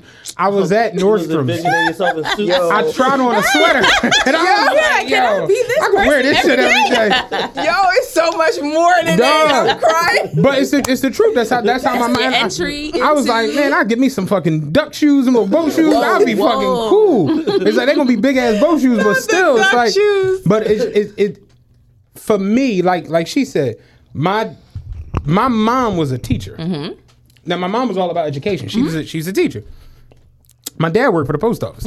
He was like, "Man, we'll put this application in and go get this." job." Like, you know what I'm saying? Nothing and, wrong with that. And it was just like I, even with my grandpa, my aunt. Oh, I remember like what it was like being Mm-hmm. around the way. Like she said, you get a gig at, at SEPTA. Yeah. Old folks is like, "Oh man, you're not praying for you." you know? Yes. Like, he's, I'm a, like he's, a good, he's a good young man. I remember the, I remember the first doing time something good with coming himself. around like with my shirt on and shit. oh man, you Uh, accepting that? Like, No, all this stuff And then here come all the people. No, Let me get a job. it. Can you get me in here? They rock it to get the love. Dog. Can you get me in there? certain people that's rocking it just for the love. Yeah. And there's nothing wrong with it. I think. But where do you feel like that? So you feel like because you know you can no longer kind of like be that people person, you haven't loved it as much. Like what changed? Is it just the people? the the time committed to it. Uh. so it's it's funny. You you ever hear people be like, put the same amount of time into your passion that you put into your nine to five? Be like, man, my run eleven too. There's no time. My run eleven hours Yeah, there a is day. no time. So it's like if it's eleven hours for that, and then I gotta put eleven hours into my passion. How the fuck? What? I gotta eat. I gotta. You know what I'm saying? Like so, it's just it's just not realistic. Yeah. And you get to a point where it's like, all right, I put all this time and energy Yeah. into this, and in reality, for what? Fair. You see what I'm saying? What's like the payoff? What's the payoff? It's like What's the, the, long term? the money like? is Yeah. is is it's okay to Yeah. me. It's not like I there are sneakers I still don't own. Fair. There, I, I, I do not. I do not have a McLaren. You know what I'm saying? Like it's, it's it's just what it is. So it's like there's a lot of shit that you just can't do Yeah. in this certain place where you can do a lot more than most people. But right. that shouldn't even be the like. Factor. It's your life. It's when not- I see people living a certain way or doing a or having a certain style, certain type of home or Yeah. certain amount of vehicles or whatever the fuck it be, Yeah. it'd be like, why the fuck do they tell us that this is the pinnacle of success? Yeah. Well, that's the thing. And so I think um, one of the reasons we wanted to come on, especially in Philly specifically, is because people don't see anything more. And so they don't have anything to aspire to. Even though we live amongst you, like we live amongst everyone. It's not like we are these like mythical creatures. It's a nigga. It's a nigga. live. My job who came out of train. He was in training, and he like you could just tell he really like like loved it. Yeah. like he really like. And like, you- that's great Like for what you say, the vibes. Like I mean, like Yo. The vibe. like he had he got multiple patches on his shirt. I'm telling you. You only got one patch, love. but he like added patches to the shirt, Requested more patches. Yeah. and You ain't got a maid. you, you, you can just tell like so one day we was just like sitting there we was like playing Madden we was playing a video game and he was sitting there and I was like so you really love this shit and he was like yeah man I mean you know it's always been a dream of mine mm-hmm. so I paused the game I'm like what do you mean and he was like. He was like, so we can't he was- play and talk. he, he, he was like he was like I mean like you know since I was a kid like I mean I was like four I wanted to drive the bus and I was just like yo your parents ain't shit no, don't And- tell that to.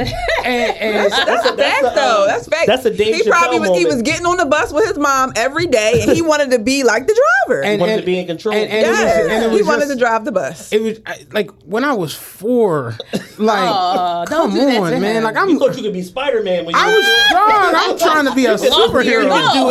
I was gonna be Whitney Houston. Dog. I watched Ultimate Warrior run to the ring, nigga. I'm four, like, and it, it's just it's just crazy to me. Where like that's like the But I don't want to downplay because for me, I always say, you know, I, I've taught at different schools, and I think it's like we need to have more community days, right? Like it takes a lot for a community to exist, and so I don't want to make it seem like there's something wrong with those jobs. Because maybe you do aspire, maybe there's something that you do love about that, and that's it's cool. it's nothing wrong with. I It's just an honest living. It's, It's an honest living. it's- Honest living. And some people just want to go to work and leave. And like I respect that. I sometimes I wish I was like that. Like But I think in Matt's defense, when when you have so much more on your mind and you can see yourself in a different way, it can Fair. be draining. you you to be you in you ever environment. sit Fair. around you you you've worked jobs. yeah, I worked at the net. I worked at You ever Victoria's you ever you ever have eh, like people you work with employees and you just like yes. damn, I know I'm annihilating them on an IQ test. Oh, like, yes. and, and and and that's where it be sometimes where like one of my homegirls, she a teacher. She always like does the career days, and she'll be like. I Mm. Uh-huh. Please don't- come. I never go, but she always be like, "Why don't you ever come to the career day?" And I'm like, "You really want me to come in there and talk to them kids?" They would love you. I'm gonna tell them from the jump. Listen, I fucked up.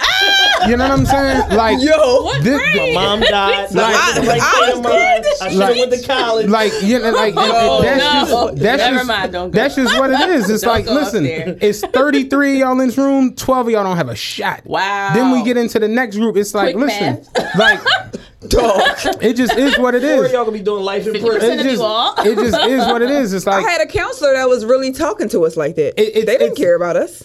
Duh, it it it, it sounds. Matt doesn't it's not, it's not that I'm not, I'm not as bad as what she's saying. Matt don't love the kids. But what I'm saying is, it's it's a cool thing to do. Yeah. And realistically, my my whole thing and my whole transition is when I started. You forgot I've been in 13 years now. Yeah. So when I started, it was just a different attitude and everything than Yep. what it is now. Yeah. I'm talking about as far as people, as far as traffic, as far as just Yeah. everything. Back and all the old motherfuckers I know, back in the day when they was doing this shit, it was nothing like I it is now. bet. You literally didn't have you didn't have camera phones. You didn't have cameras on the bus. You didn't have motherfuckers used to straight take the bus home. Yes. It was no GPS. Yeah. They didn't know where the fuck the bus was at. Yes. Yeah, I did all my trips. bus at the crib. You know what I'm saying? My old head Chuck, they worked down South Philly. He was like, they used to sit there and play cards, and whoever ran out of money got to take the 17 down the street. Wow. You out of bread, man? Go take the fucking bus downtown before they come in here looking for us. like, it's just a What? different attitude. But I love. I think what, what I, I hear you saying, and I love it. Is like your dreams have evolved, right? See what I'm saying? Exactly, and I think a lot of people's dreams are like back in '92, and it's like Like, you know what pisses me off internet so now. much? it's Nothing widely pisses me off more than when seeing people get a job, right? Mm-hmm. Especially like a job there or a job at the water department or a job Yeah. at PECO or any of these fucking places, and they they get there and they they they got their first year, Yeah. right? And they post the shit on Facebook, post on Instagram, post on wherever, Right. And they post a picture, be like one year down, twenty nine to go, and that's your. And asp- I'd be like, you're bro, now that's- aspirationally that's- that's a looking bid. towards 30 years here. that's a bid. yeah, but I think it's hard. Like I, I, I had I had this argument with, some, with my homie the other day, and not an argument, but like a discussion. Yeah. And I was like, they sell us on job security. Yeah. In America, and, it's- job security is bullshit. right. It is. It's scarcity. That's the term. That's of, what they're it trying is. to sell you on scarcity. job security is solely so that you show up. Exactly. And don't get on no other shit. Yep. Because I don't want you as a competitor. I don't want you taking my job. I know That- you're smarter than you and think it costs you are. and it costs more money to recruit somebody to replace you than to keep you here. Yeah. See what I'm saying? Yeah. So I was telling him, I'm like, when you look at people who are successful, mm-hmm. they don't give a fuck about. No. job security. You know how I know? Kevin Durant will leave tonight. you think I'm bullshitting? LeBron will leave Genius. tomorrow. and they've seen it work. Every doctor, every doctor in the country, every surgeon, Yep. them motherfuckers will be at Johns Hopkins, and it'll be at University of Penn, and it'll be. And I, I was telling Jules about the whole contract shit. Yeah. Think about how many companies you done bounced. It's just what it is. Job job security is something that they sell you on just so that you be like, oh man, I got the job. Now let me not Nah, fuck man, it you up. telling all my business and my jewels. Let them believe. no, 'cause I- 'cause I- no, but that's true. It's scarcity. Because I, have It's these conversations, I, scarcity. and I, I'm not like.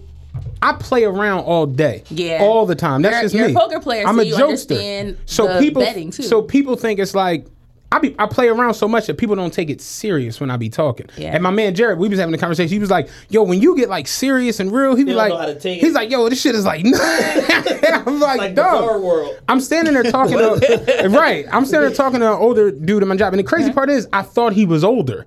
Come to find out, we the same age. Ain't that No. crazy? I thought this nigga was like Don't that 48. be crazy when you think about the The job stressed him out. Yeah, life, Oh, life yeah. is tough. Life hit him. and, and, and he Yeah. and he was telling me how the the guy got on the bus and they they had some words or whatever because he was late or some shit and he was like yeah the guy hauled off and he threw his cup at me and I'm like and then what and he was like you know I just let him go ahead whatever and I'm just like That's the end. let him go where and he On the was, bus? Yeah he was like he went and sat down he was like whatever I know he getting off in a couple stops or whatever and I was just like I don't understand and he was like what you mean I'm like I, Where's the part where you bash his you head stomp a in? mud hole in it. I, I don't understand. And he was just like, oh man, like I, you know, like I want to, but it's just, you know, I like I'm living check to check, and where I'm gonna get another situation like this, and I'm just point. like. That's Man, fair point. fuck all that. Like you're not compromising your morals and your your your, your how you sake of a see the world for a Yeah. job. Fuck all But that. I think we're all like, I think all of us have probably seen people. Like, I know for me personally,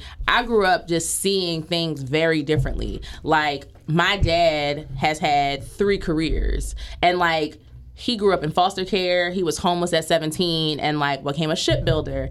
Then he randomly started writing music. Like he worked at Philadelphia International. Oh, like ran I'm like, how dad? He's like, Well, I met a friend and he said, Come write music. And I'm like, and then what? And he's like, So I started writing music. And I'm like, okay. Like I have gold records on my dad's wall. Like Dad, how did you? And he's like, yeah, and I decided like I, there wasn't any money in this long term, so I had to be a carpenter.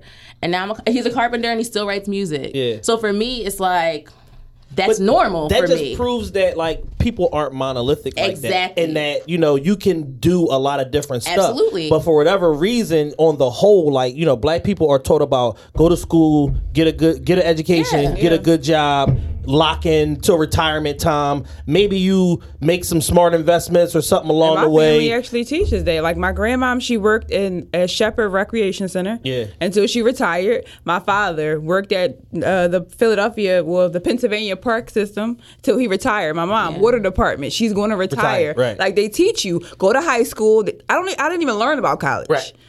yeah. There was no. I didn't learn about college Yeah, until go to I high went school, to church and met graduate, get a good job, work till you retire, Work till you retire. buy a house, Yeah. and that's and that's like the Yeah. pinnacle of I success. mean, not, and it's like- not everybody You that I might know get even some own a shoes. house. right? You might Yeah. get a pair of Gucci shoes. Yeah. Maybe. Maybe. Gucci. for prom.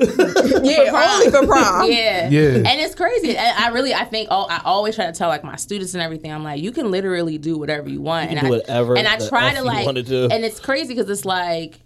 We all have had family members or just like people in our lives who have just shown us something different. Yeah. Like one little thing, like me going to school 30 minutes from 48th Street is like, it changed my life Yeah. completely. And the roads are open, right? Like there's no like tolls, there's no like, you can't come here or else. Like Right. you could just it's free you can leave and i think that's the thing is like we're so like mentally blocked in where we are Yeah. it's hard to get out um And it's funny that we're like that on the whole. Obviously, we're all four progressive people in this room, five Yeah. including Big Dan. But just on the whole, when you speak about just like black people in general, and then it was like it was that, and then 2015, it just turned into like all entrepreneur, and it's like, But- like where's the balance? Like where, where, like where is like the the? There was no crossover. It was like.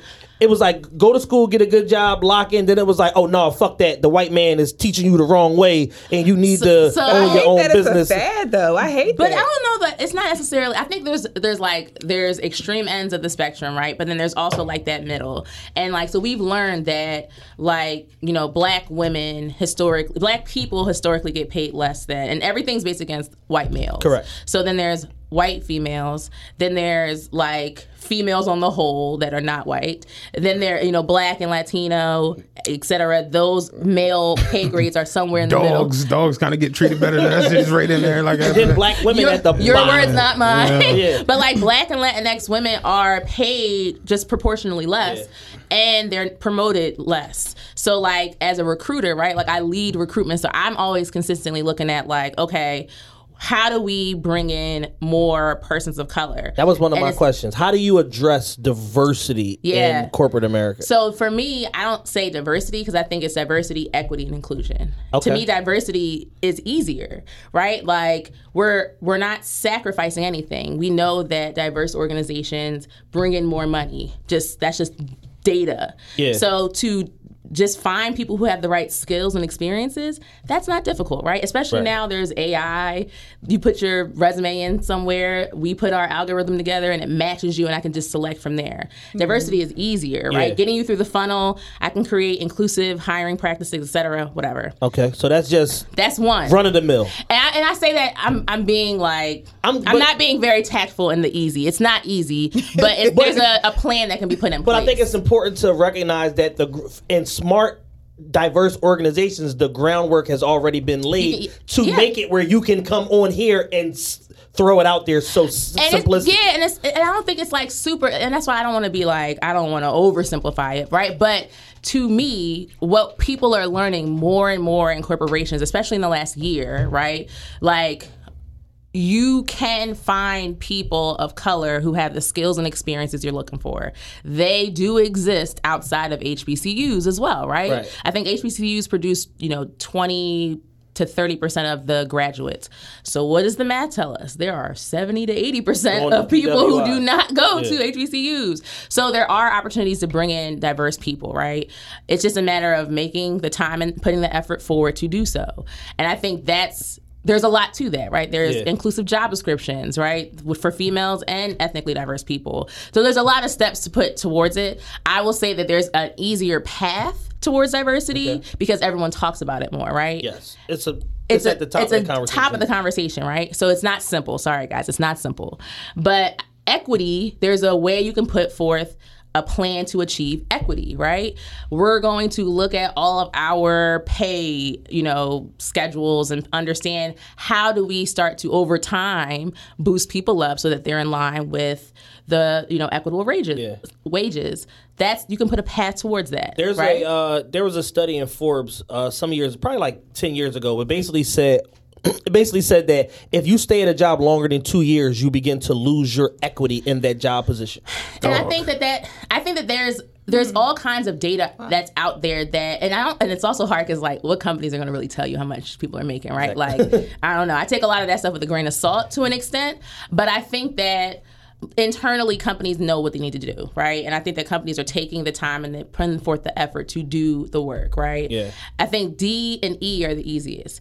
Inclusion is the hardest thing, right? If you now bring all of these diverse people in and you pay them well, how do they, you know, how do they align to the culture of your organization? How does your culture align to them?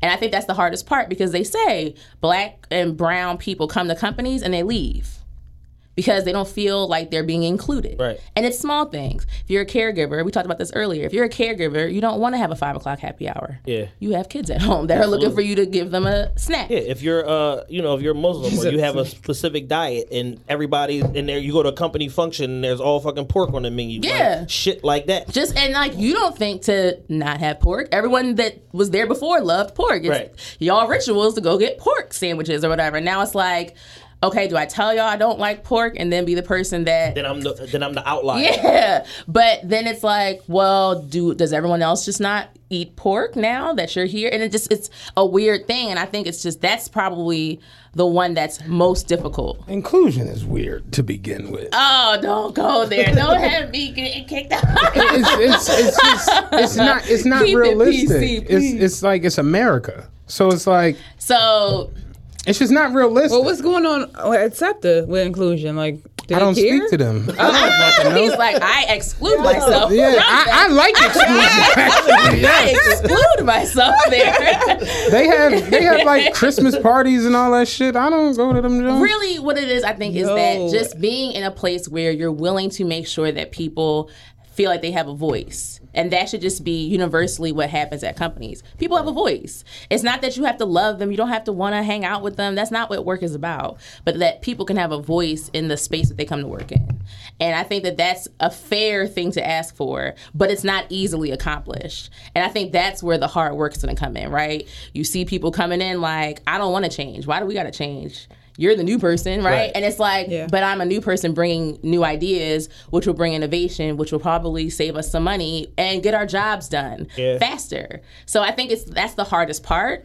Um, I don't have the answers for that, right? I don't have the answers for inclusion. I don't really have all the answers for um, diversity and equity either, right? I think Yeah. that what I can do is be that person at the conversation saying what it is, right? Right. Providing context. What I love about my job is it's a global company. So my boss lives in Ireland. like she's literally like, I help me understand more, right? Yeah. And I think she's really been great because she's coming with a completely different perspective. Like she's not in America. She looks at things very differently than I do. Right. So she can be like, uh, what if you tried it this way? And you're like, wow, if I just take myself out of it for a second, I can And really look get at the, the, whole solution. picture, look at it on a macro as opposed to the fact that this is where I'm at. Yeah, and that's diversity and inclusion, right? Yeah. Like when someone comes from somewhere else and says, you know, you could just like do it this way, right? Uh, and a lot of stuff when it comes to like you know work based like work politics and stuff like that it comes down to like perspective like Yeah. and how people are looking at stuff sometimes when you're in the middle of something looking out it's different than if you're on the outside Looking looking, in. in. And just the perspective part of it can change how you look at it and how you view something It's something that you might think is this huge big problem you have somebody else come in and just be like oh You no because if you just- do so and so so and so Exactly. and then they just go off into the fucking wind somewhere and you're And like, like- that's why they're the CEO. That's why they're the E CEO. or even like that's why their voice matters in this situation, Right. right? Like you see it happen all the time. Like someone's arguing, you just walk in, you're like, why don't you just do it this way? And they're like, bye, and you just leave. and it's like, yeah, I guess we could do it that way. That's literally why new and different voices coming in the picture help. Yeah. And if people just look at it that way, I think that they would understand that.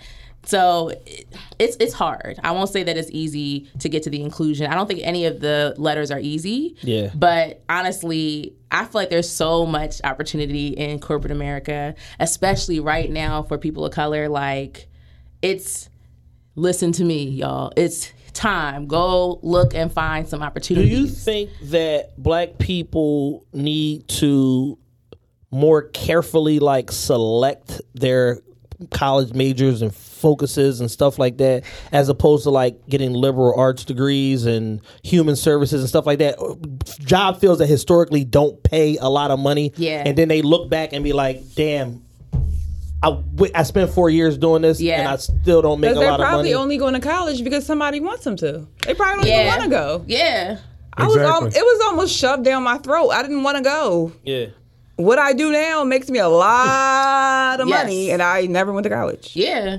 I, And I don't really regret it. Yeah. so. And I think that that's important though. Like I Yeah. think that it's always a choice. Don't it's a go to school and like I have a really close friend. She's literally a leader in the financial services space. She made a decision in the like lobby of community college, and they were like, "You got to pay thirty thousand dollars." She was like, "Bye, I'm not doing this." and literally, she is killing it, right? Mm-hmm. And I think that's not everyone's story, but I think that you have to make a decision and just be very, very smart and very present in your career. Yes. And I don't think that people think about being present in their career. They just want the tell me the answer. People come to me all the time like, Alicia, tell me what my next job is. And I'm like, do I know you? like to tell you what your next job is? Like, I just met you.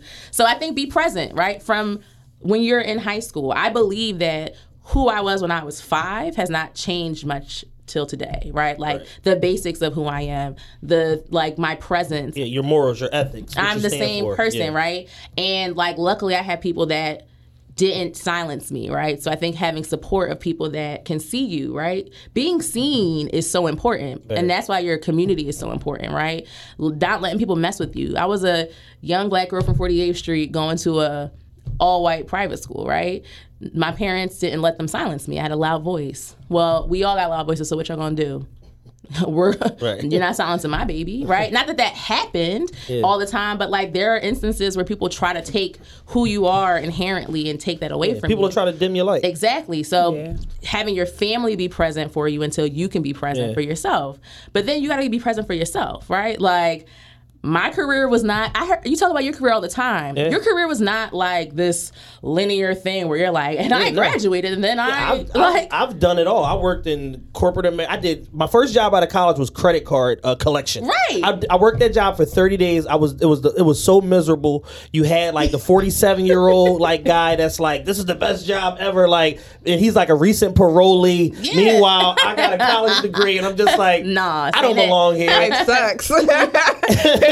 and then I went and I worked in uh, for Enterprise Rent a Car, Mm-hmm. and then I did I was I worked my way through the management training program. I was a branch manager within a year. Um, I did that for like four years. Then I went and I did corporate sales for Right. Enterprise, and I got face to face business experience Right. with CEOs, CFOs, and controllers of companies that Yep. I still use today exactly those real same life skills. real life experience i know how to scale a business Mm-hmm. i know how to talk to somebody that's a CEO of a company Right. on their level because it's about asking the right questions. It's about positioning yourself like and these are skills that it's like, yo, I hated the corporate environment Right. and the job politics. Yeah. But I took from it what I took from it. what it. you can from every single thing, Absolutely. right? Yeah. Like, and I That's think what that every that's what you- aspect of life. Yeah. You gotta take everything. everything's important. Yeah, You don't leave nothing behind. You don't leave the fact that you're from Southwest behind. No, Southwest shows you how to be on your Right. swivel all to the time, like, right? yo, that- what's going this on? looks I'ma crazy. go I'm gonna go to the left. can I, what made you get into the kitty spot thing? Um, I have a daughter. Okay. Yep. So when my daughter was little, I used to do her nails and her hair and stuff. And then I seen this show. Y'all remember Kimora Lee Simmons? Yes. All right, so she used to have a show called Life in the Fab Lane, and she took her daughters to this like crazy looking. You know how she's rich, so yeah, she yeah. went. It was chandeliers. It was it was fur rugs. I was all types of crazy stuff. And I'm like, yo, I want one of those. I'm gonna bring one of those to Philly. So when I finally moved back, I used to live in Kentucky. When I finally moved back to Philly, I'm like, yo, I'm. That's, I I'm, want that's a kitty I'm, we're going to talk about that. Yeah. You can't just I can't just randomly as throw that in there. I know the story, but I was like, he's gonna Yo. pick up Kentucky. yeah, so when I moved back home, I was like, yeah, this is what I want to do. But it didn't just happen overnight. I was a single mom. Yeah. I had to move back home with my mom. I was in a, an abusive marriage. I had to get a divorce. I had like $70 when I moved back home. Damn. Like nothing. I was sleeping on my mom's couch with my kids, and I started working at UPS overnight. And then I started working at a daycare during the day. Then I started doing my kitty spa on the weekends. I was grinding like crazy, crazy, crazy every day, saving every single dollar. My hair wasn't done, nails wasn't done. Just as long as my children were good and everything, I was just sa- Time stacking, stacking my bread. Time out. That's the most critical part of Alicia's story. When I tell you she stacks her bread, I be having to pull money. Like, dog, you have ten dollars. She's like, I just want to make sure. I'm like, I- I dog, like to save my money. She stacks her bread. I don't know think- if it's a good trait though, because no, like no. Don't tell the listeners that. Stay with the stacking of bread. Great like, Cardone says that people should store their money. He Yo. doesn't, he doesn't believe in the concept of saving, but he says that you should store your money with the goal that at some point you're going to have to bust a move. Right. And at that point, you'll feel so good about yourself because you ain't got to wait. You can Yes. just take the money and just do what the fuck you She's need to do. queen bust a move, like, bust a move. and that's and she's humble in a way that she's not going to I'll be you. I'll go out with my friends and then next thing you know, oh yeah, I brought another bus. So you'd be like, why we just you. I we just seen you no, yesterday. No, me and Alicia will talk for four hours, and we'll be like, "All right, boo, see you later." I go on Instagram. I'm like, "This was posted two hours ago. Like, wait, did you post this while we were on the phone? Like that you got a bus and I don't know." And that's the thing. She's super like she won't say anything. She moves in silence. Yeah. But stacking her bread. I, I was like always it's turned like that. You her move in silence. thing. Nobody want to hear about you. I'm about to do stories. I don't want to hear that. Yeah. You come here, you telling me, oh yeah, tomorrow I'm about to, you know, I'm about to. I don't want to hear it. Yeah. I really don't because I don't believe you. Where do you think you get your entrepreneurial spirit from? Um, I would have to say that I went to church. Like on the weekends, my dad would take me to church. I'm going to church with doctors, lawyers, judges, entrepreneurs, governors. I thought you was about to say you saw the way they was running the church. No. hey, the, pa- hey, the pastor, the pastor had a new Cadillac. The pastor had a new Cadillac. That's I what she was about to say. I was just Like, about I was to say in the church church. I name, seen him and bring it now. I But listen. not say Like- the church's name. But the church was ran like a well-oiled machine. Let A me say business. that. Yeah. You an got you got like a founders hall, a, a banquet hall. Like they was getting their money. Yeah. You But that was the way that But black going there on the weekend, seeing all of those people with money, and then going back home to Southwest in my Section Eight house with all my siblings in, in that one house, and Yeah. going to Bartram main building and seeing all of that, and then going back to church the next weekend, and they all jazzed up. I'm like, yo, I it was no got. middle. Yeah, yeah, yeah. I was like, yo, I can't. I don't want to live like this no more. I'm out of here. Please, what do I have to do? So you went to Kentucky. So fast forward to Kentucky. No, give them sequential. I order. got well. I was I right out of high school. I ended up going to college, but then I found out that I was pregnant. Okay. Um, I got married, and he was in the military. Okay. Makes so we we lived in Germany, Kentucky, Kansas. Like we lived all over. But I didn't have anything. I had dreams, but I didn't have anything. So in my in my family, it's like either you gonna get a job or you gonna get married. There's no in between, no entrepreneurship, no nothing else. Right. You get married or you get a job. Which one you gonna do? So I got married. I felt for it. It was forced. Yeah. So now it's like I'm at the point where I'm like, I want to do what I want to do. I want to work the job I want to work. I want to love who I want to love and get married when I want to get married. Like Right. I don't want to. I don't want nothing to be forced no more. I want to move and go as I please. So I save my money and stay out the way. That's what I do. Killing it though. I'm super proud of her. She's really. So really talk about it. all the businesses that you have. Okay, so Run Sugar, them down, boo. Sugar and Spice Kitty Spa is a spa for girls ages two to twelve. So it's an actual location. Um, girls come there. We have lots of parties. We can bust out probably like four parties in one day at that location, and then we'll have mobile parties going. Um, so at hotels and houses, and then we have the party bus going. So it drives around, and you girls can get on. So that's that's my business right there. That's Gotcha. one. And then um, business two is the uh, event space that me and my brother have. It's three thousand square feet. Damn.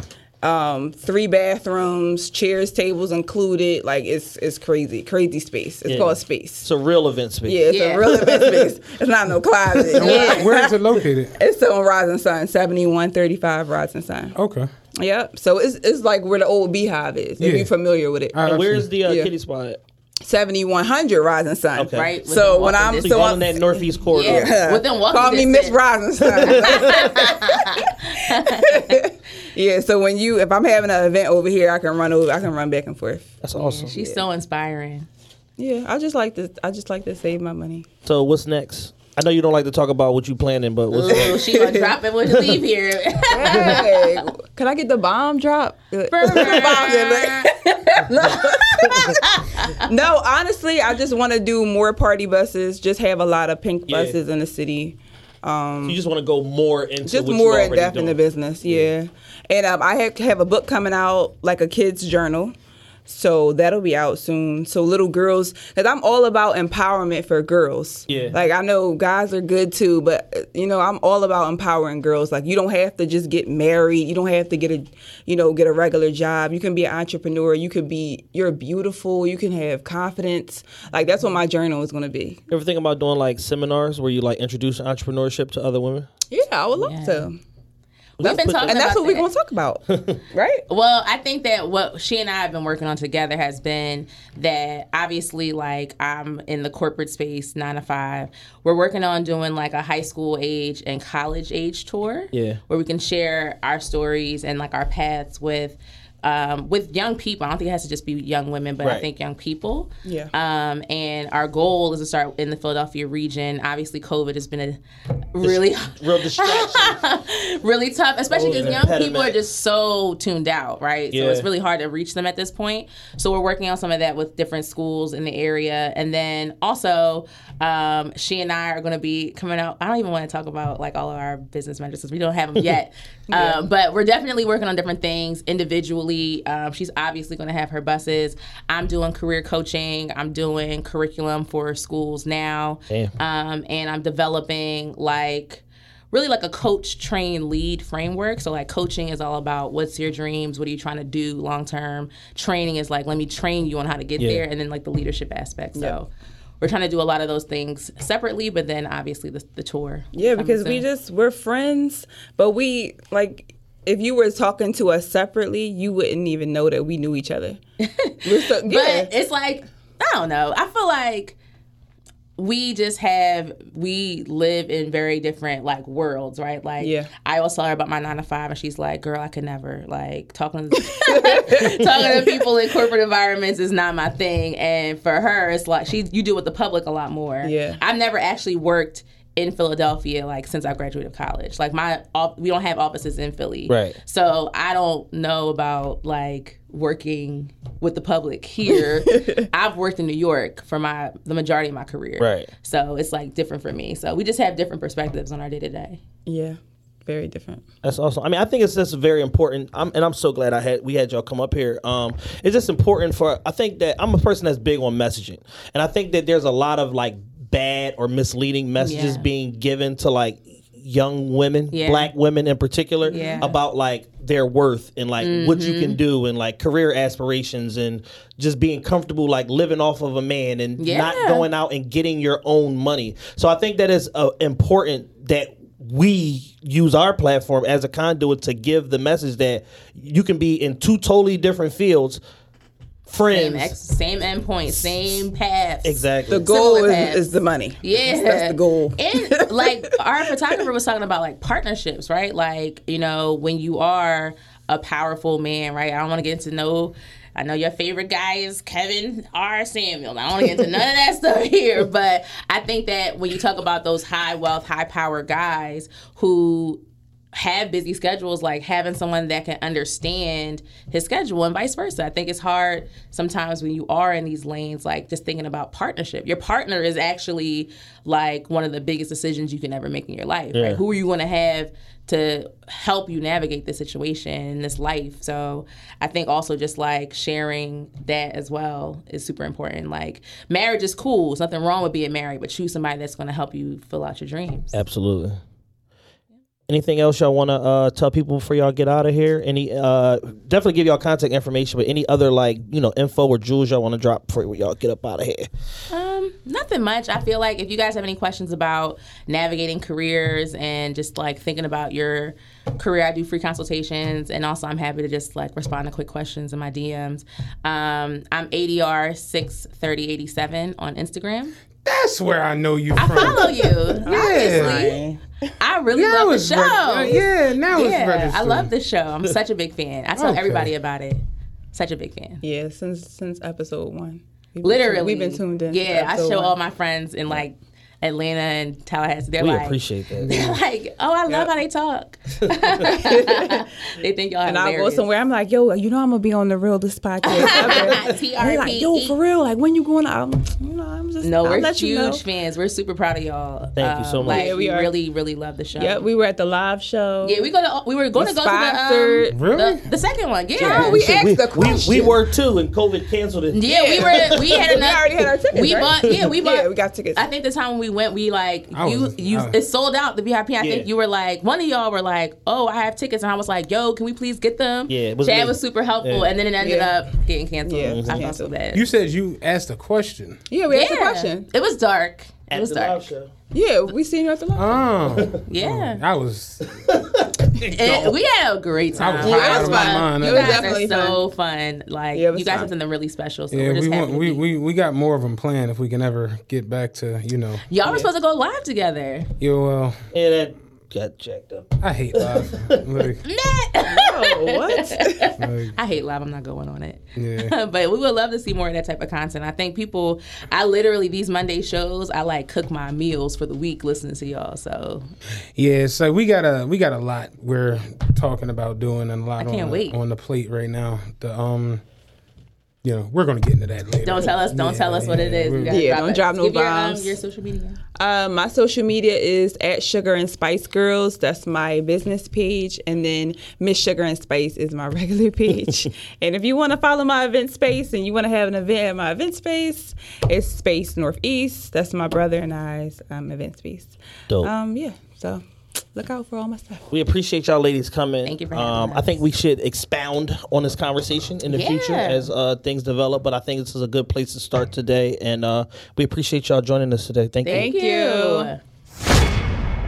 All right, we back, man. Uh, we just had our our guests, two Alicia's, We don't uh, have theme music for the second part. just uh, just bounced up out, and uh, yeah. So hopefully y'all enjoyed that conversation about corporate America, entre- entrepreneurship, blah blah blah, diversity, inclusion, and uh, what was the other one? I'm retarded right now. Uh, I just got my mind on this popcorn. yeah, I'm eating donuts like it's going out of fucking style. The um, diversity, inclusion, and Inclusion was the last one. inclusion begins with a what? The I. It was the one that begins with an E. No. No. Exquisiteness? No, exquisiteness. Exquisite. It was something with an E. Equity. Equity, no. equity. It was equity. No, equality. No, it was equity. Equity? Yes. E- Diversity, equity, inclusion. Why would you, why would equity be in diversity and inclusion? Because you have to. One, all right. So the, the diversity part is you recruit the people of color, you get them here. Boom. Now you have to pay them a commensurate wage so that they stay here. So that's their equity. I thought it was equality. No, it's equity. Hundred percent, it was equity. You're gonna listen back to this and kick yourself in the ass. I mean, I, shit's out. It's like Tomato, tomato. Yeah, tomato, potato. I, you want me to say? I'm just, I, I, I just thought it was equality. I thought it was like three things about like race and Nah. sex and class. You were tuned out at some point. No, I wasn't. I was listening. This popcorn's really. They were nice looking young ladies that had a lot to say. I was listening actually. They weren't hit. You know what I'm saying? It was like, you know, where's when you got a, a funny looking guest? You know what I'm saying? That has nothing to talk about. They were actually making sense. I think I, think they were our second best uh, w- women guest. Morgan Cephas is number one. Okay, Morgan Cephas. I go with that. I give Morgan Cephas, state rep Morgan Cephas. I give her number one. So definitely not Devin. No, I like Devin. I love we, we, we got fine Devin. We gotta do a where are they now? Fucking Devin. can you imagine if we had Devin and Ao here at the same oh time? Oh my god, man. We get banned from the podcast airwaves all over the universe. It should be over, over. Ew. That was a good show though. Fucking rest in peace, Pike Street Kev. He said, yeah, he said, he said I like the, cl- I like No, and he did the uh, craziness. All right, but we just the, want the baby on, on the uh, Don't Rush remix. He said, uh, "Took me down the tall bitch. You had I took down the tall bitch. She had me climbing on." and it made me think about Pike Street Kev. Rest in peace, Pike Street Kev. Rest in peace, Devin. Well, no, Devin's not dead.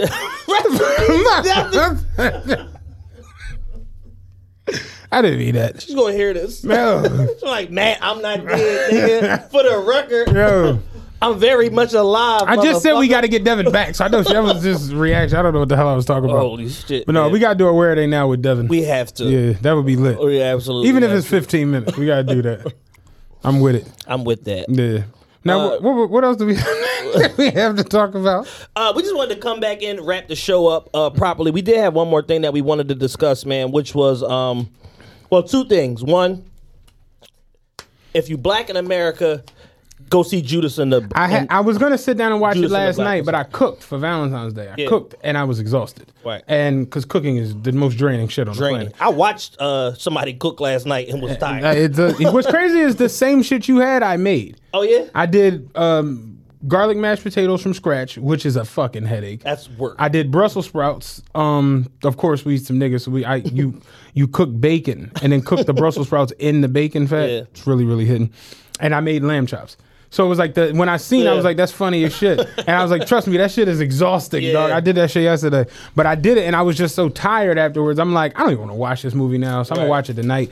But it's like, yeah, nah, I, I keep seeing everybody talk about it. I know Fred Hampton's story from the beginning to the end. Seeing it is Yeah. shit.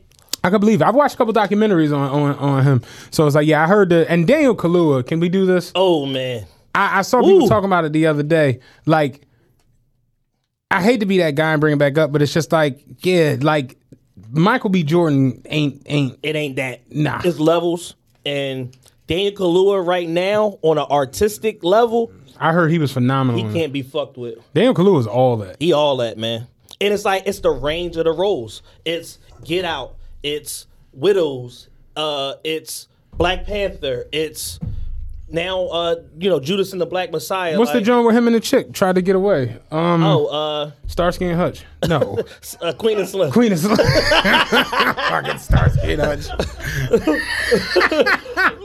Fucking Junebug and Tanisha. Yeah, real Sanford and Son. Like what the fuck? I knew it was something. Queen Man of was, Slim. man was just minding his business, Yeah. went on a blind date with a chick, ended up in a whole fucking cross country chase.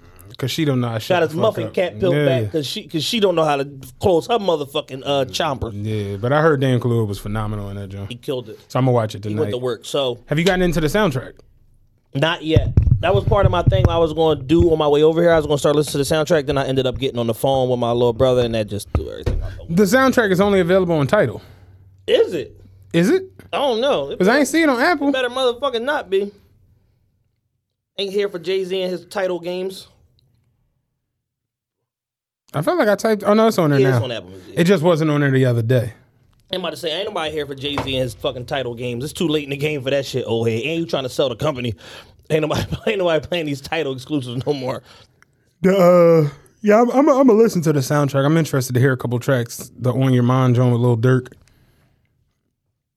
Rich nigga problems. That sounds like it'd probably be decent.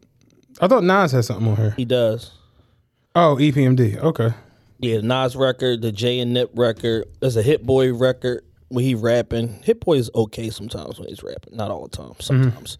Um, so yeah, I'm gonna get into that. But I did hear the movie- J verse. I did hear that. On, Okay. on Instagram. But yeah, so that's the first thing. Check out uh, Ju- if you black, check out Judas and the Black Messiah. If you not black and you're fr- and you are an ally to the black people, check out Judas and the Black Messiah. Excellent movie, very very good. Um, second thing, Justin Laboy has reposted his way, retweeted, regrammed. retweeted, regrammed his way to a television show, not a web show, No. television show. Yes. Respectfully, Justin debuted yesterday on uh, Revolt Network. It's uh, the two Justins. It's Justin Laboy and his BFF Justin Combs, and flanked by some random Instagram thotties. And on their first show, they had Chris Brown and Kevin Durant. And what I want to know is, what the fuck are we doing wrong? Because maybe I just need to like aggregate some internet content and just post a bunch of fucking stolen tweets and shit. You were on the way there with the This Ain't Me page. Oh man. You you you you could have could have rode that wave. I ended up Yeah, I don't know why you quit it. because I ended up in that that black feminist corner of Twitter. Yeah. One too many times. And once they put me on a Homer Simpson meme, I got the fuck out of there. I said, you know what? Y'all got it. Yo, you really do never know where the internet's gonna take you. That's the craziest part about Once the internet. they put me, in, I was in Spice Gang, dog. Once I ended up on Spice Gang, What is that? the fucking Facebook group. Oh, I don't. Yeah, it's literally the worst Facebook group in the universe. It's like 130,000 dickheads all on there for the simple purpose of slandering and roasting you. Oh, and I ended shit. up on Spice Gang. So yeah, once that happened, I was like, you know what? I want to change my image.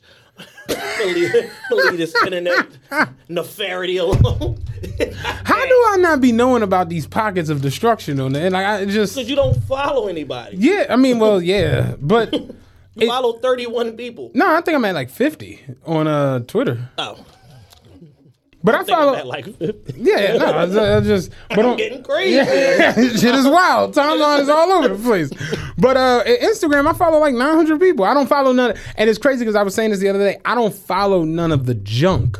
Right. None of the junk. So I was having a conversation. Shout out Marv, man. Me and Marv been talking a lot this week about the whole investing shit. Yeah. Marv's really heavy into it, and he's really like put me on to like a lot of different things. So naturally, shit he was telling me, people he was telling me to follow, things he was telling me to check out. All week this week on YouTube, I've been watching videos, and it's like already I'm starting to really understand Right. playing a short position, playing a long position, what it means to be uh, actual trading instead of buying stock, how to get yourself into where you're doing, like you said last week, the ETFs and the REITs and the real estate investment trusts and all these different things. And it's just, I've picked up on all this knowledge in a week of just watching shit on YouTube and reading shit. And it's sort of like how I look at poker. I was asked at one point. I super got into it, really learned the game, learned the math, and understood the concept of different positions in the game. So I look at it the same thing with like working out. I didn't know what the fuck I was doing. Now I really, really understand putting on muscle, making this shit, doing this shit, doing this, whatever, whatever.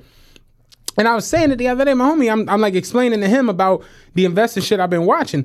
And I'm like, he was like, how the fuck do you know all of this? And I was like, I've literally just been reading and watching shit all week. And he was like, oh yeah, that's crazy. And I'm like, it's wild because our like community, our culture, we focus so much energy and time on bullshit, Bullshit and nonsense. that it's like the same way y'all know all of Lil Baby and Jada's nonsense, and y'all know everything that's going on with Sin and and whoever the fuck she's with this week, and wh- who what's going on with Moneybagg Yo and uh what's the girl Ari. with the face? Yeah, Ari. Like you you you you could You just do know you could take that little molecule of brain matter where you put all that useless information and put shit that can make you money Yeah. and enhance your quality of life. and I you know I was saying the other day I don't follow Shade Room, Baller Alert, Yeah, no. Saw.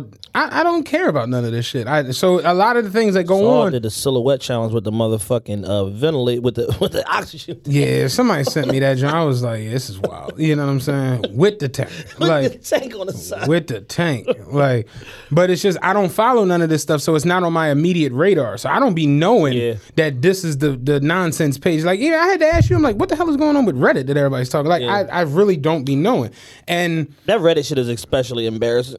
it's especially, embarrassing. just seeing the fact that you watch two weeks later, people made millions of dollars off of the same platform was just Niggas like, is on there talking about who was stepper. damn. Who was stepper? Who got who who got uh Tanisha from uh from South Philly News? So like I like to Nonsense. to, br- to go back to the Justin Laboy shit. Like I was telling you last night. Yes, Justin Laboy stole a lot of tweets. Yes, he stole uh, you know content and all of that. But the man does work with the content. The shit is stolen. But he puts his all into, Into stealing content. stealing content and learning what the fuck the people want to see and what they want to argue about and what they want to bicker. And he knows at what time to put this out and to do this and to have this IG question and this story. And the the, the man be working. You can't Yeah. take that from him. He be Yeah, for working. sure. And he's wiggled his way backdoored into a fucking television show where he's apparently bringing A-list celebrities on there to talk nonsense. That's how you know that there's a investment from a network perspective into the product because one, you got the boss's son on the damn show with you. So if this is so if we wasn't going to support this and make it go, we wouldn't let him sit here next to you Right. on this fucking platform. And then number two, you got one of the two best basketball players of the last decade and probably the biggest pop star since Michael Jackson, arguably, on the damn inaugural show with you. So that mm-hmm. shows you that we trying to start this off on the right foot and get this shit going. And they're talking about bullshit. Complete nonsense. Complete it's nonsense. all social media fodder. complete nonsense, complete bullshit. There's nothing that's gonna help anybody with. In you're not gonna pick up any information from the the the John I saw. He asked Chris Brown, "What's the first text you send out to the to the new bitch that let him know you done with the old bitches?" And I'm like, "This is this is ridiculous." Like, how did you even think of this question? like all the shit you could ask Chris Brown, like this is what the fuck you can. And it's just like, yeah, it's garbage. It's complete nonsense. But he has a platform and he has a fucking window that's open, and people go and pay attention to the shit. So my question is to like basically myself and to you and to us and just everybody else who's a content creator, everybody else who's trying to be in media or entertainment is like, do you completely sell your soul? And like next week we fighting chickens? In the, you know, because we, we can fight some We can fight some chickens. you know what I'm saying? Where it's just like we on complete nonsense. Like the camera cut on next week, we fighting chickens. I got on a leather vest with spikes, like I got on Legion of Doom. And I got on a Lucha Libre mask. just doing complete nonsense because it seems like at times the nonsense does get rewarded Yes. in the short window. Yes. We're not going to remember the nonsense in five, ten years. No, absolutely Drake not. says again. I always like I say it all the time. Jay Z and Drake Got a line for everything. Drake says, "Let's give it time. We'll see who's still around a decade from now," and that's real. Yeah. And it's just that's how you kind of got to look at it. Like slow progress is progress. Yes. I had somebody the other day talking to me about like the whole weight loss situation, and it's just like because she was like, "I'm, I'm gonna start a diet. I'm gonna do this uh, diet for ten days," and I'm like, "Leave that alone." And she's like, "What you mean?" I'm like, "Dieting for ten days means nothing. Yeah, it means nothing. You gotta make a lifestyle If you gonna stop smoking crack for ten days and smoke crack in two weeks, it's just, it's just, you know what I'm saying? Like, this, I ain't gonna smoke no crack till yeah, my birthday. like, you see what I'm saying? It's like special crack that it- gonna it's, save. it's like this this doesn't make any sense. I'm like, you want to change your whole entire like Yeah. output, your whole entire stance on on life because you can and it's crazy because I, I've seen a lot of people now have weight loss surgeries and then start selling weight loss teas and fit shit and it just be like I would never do that Yeah. because that's that's just this it, one it's a lie you two have no integrity. you have no integrity. It's just it's just bullshit. But I watched a lot of people do this. It's the like- blueprint. It's all. It's all. That's a business model that's already laid out. you know, you see what I'm saying? So it's like, yeah, you know, getting rewarded in the short is cool, but are we really going to know what's up? Because what happens in two years when you're not doing this and you on the whole next wave and you're doing? And I've watched that from a lot of people. This podcasting thing from us isn't a fad. Right. We legitimately We do this shit. we, let's just keep it a buck. We brought this shit to the forefront for real, for real Yeah. in this city. So it's like, yeah, no, this isn't like some shit we just on because it's popping or Right. you know whatever. Yeah, it's we like, legitimately love it. no, like we legitimately got to the point where we sat down and was like, yo, we want to be media personalities. Yeah. C Diddy and Matt makes me sick wants to be like, that's what it is. And I'll be honest and I'll say it on here, like I've kind of gotten gotten it myself. Like we've never really taken this shit hundred percent. Right. For as good as it might seem, the content that comes out for y'all, I know y'all like, oh man, I love the show. We could and be doing more. we could be doing way more. We could be doing a lot more. And I think that's where you and me have gotten in the last couple weeks. The conversations that me and Chad have had off air is like, yo, it's time to we're at the precipice. It's like we're either gonna go hundred percent and go full throttle, or Go back to our lives. you you know I, I'm the poker rooms is open. you know what I'm saying? It's like so that's where it's just like all right. And I look at media nowadays, right? Even yesterday, Rod po- Rod sent that picture of Justin Laboy with Rihanna from a couple years ago. Like, no, he he got to have some connections and stuff. And I'm like, yeah, even that he got a picture with Rihanna in L.A. Yeah. You know what I mean? It's like you're not running into Rihanna at ShopRite on Parkside. it's just not gonna happen. At the Whites on 40, 44th and Lancaster. Yeah, I was down there getting a, uh, uh, uh, uh, uh, what's the joint on Twenty Second Street? The cakes.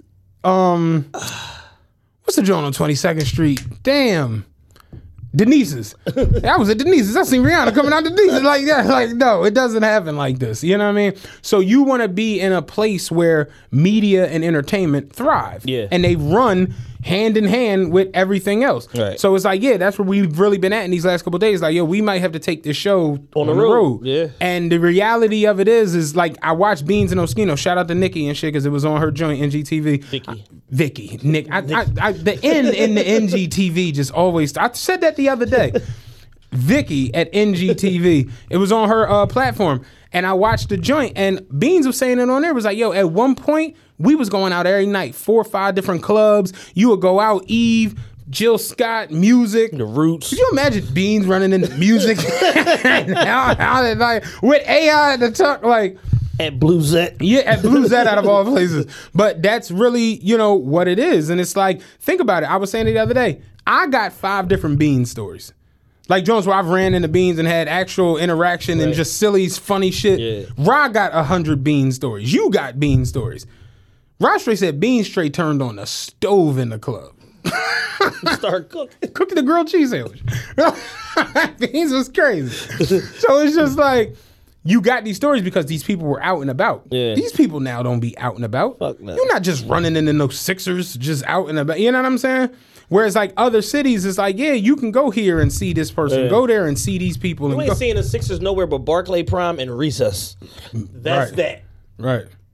Ben Simmons fucking learned the hard way. He was out every night when he first became a Sixer. He, they was like, man, you better stop going to that shit. That motherfucker don't go nowhere no more.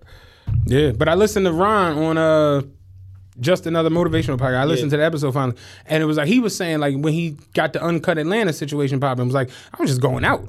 Yeah. just out and about. And it's just like, yeah, we really don't have like a, especially when it comes to media. I'm not talking about that type shit, like Right. bar shit. But when it Well, the bar shit is finished also. when it well yeah here It's over. when it comes to media though we don't have like media places and shindigs Yeah. and things that go on and you know even when it goes down to like what the Roc Nation brunch would be considered we don't have that type of shit here for for media so it's like you you got to do one of one of the two not fuck with it or go somewhere else. And that's what Beans was alluding to on there. It was like everybody on from Philly and everybody love Philly, but they gotta go other places to make it pop. And he was like, I think we could change that. And it's like, yeah, we could, but not today. Yeah, fuck. It'll take 19 years of work. It- it's gonna take a dub. You know what I mean? Like, so I look at the Justin Laboy situation, like it is a little like, damn, like what do that mean? Where I look at it is like is the messaging aspect of it. It's like kind of like where you was going is like, what does this mean? Like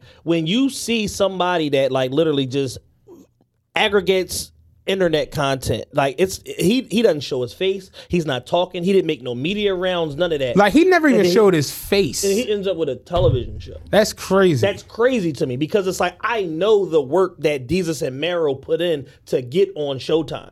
They had to fucking do a podcast, then fucking do the Bodega Boys hustle and all that shit on the side. They had to sell a zillion t-shirts. They had to put the Bodega Boys cruise together for fucking five years.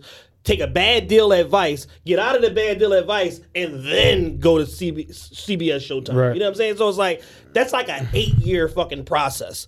So it's like so when you see somebody just go and just like on an 18 month run and just fucking basically do what they did, and he ain't as good as them, and their shit is original, and they literally have like a a pop culture commentary show the same way like how people analyze clips on like sports shows. They brought that to pop culture mm-hmm. to where it's original and it's their shit, and they're hilarious and funny and all of that shit. And it's like, damn. So now you telling me that Justin Laboy is on the same level as Desus and Mero? Mm. That shit don't fly with me. Like Right. that shit is goofy to me more power to the man for doing what he did. He's just working his play. But for the people that are empowering him to work his play, it's like, damn, like, can y'all do a little bit more work than just oh oh he got two million followers? Let's do a show with him. That's really what it, That's that's all it is. that's what it comes down to now.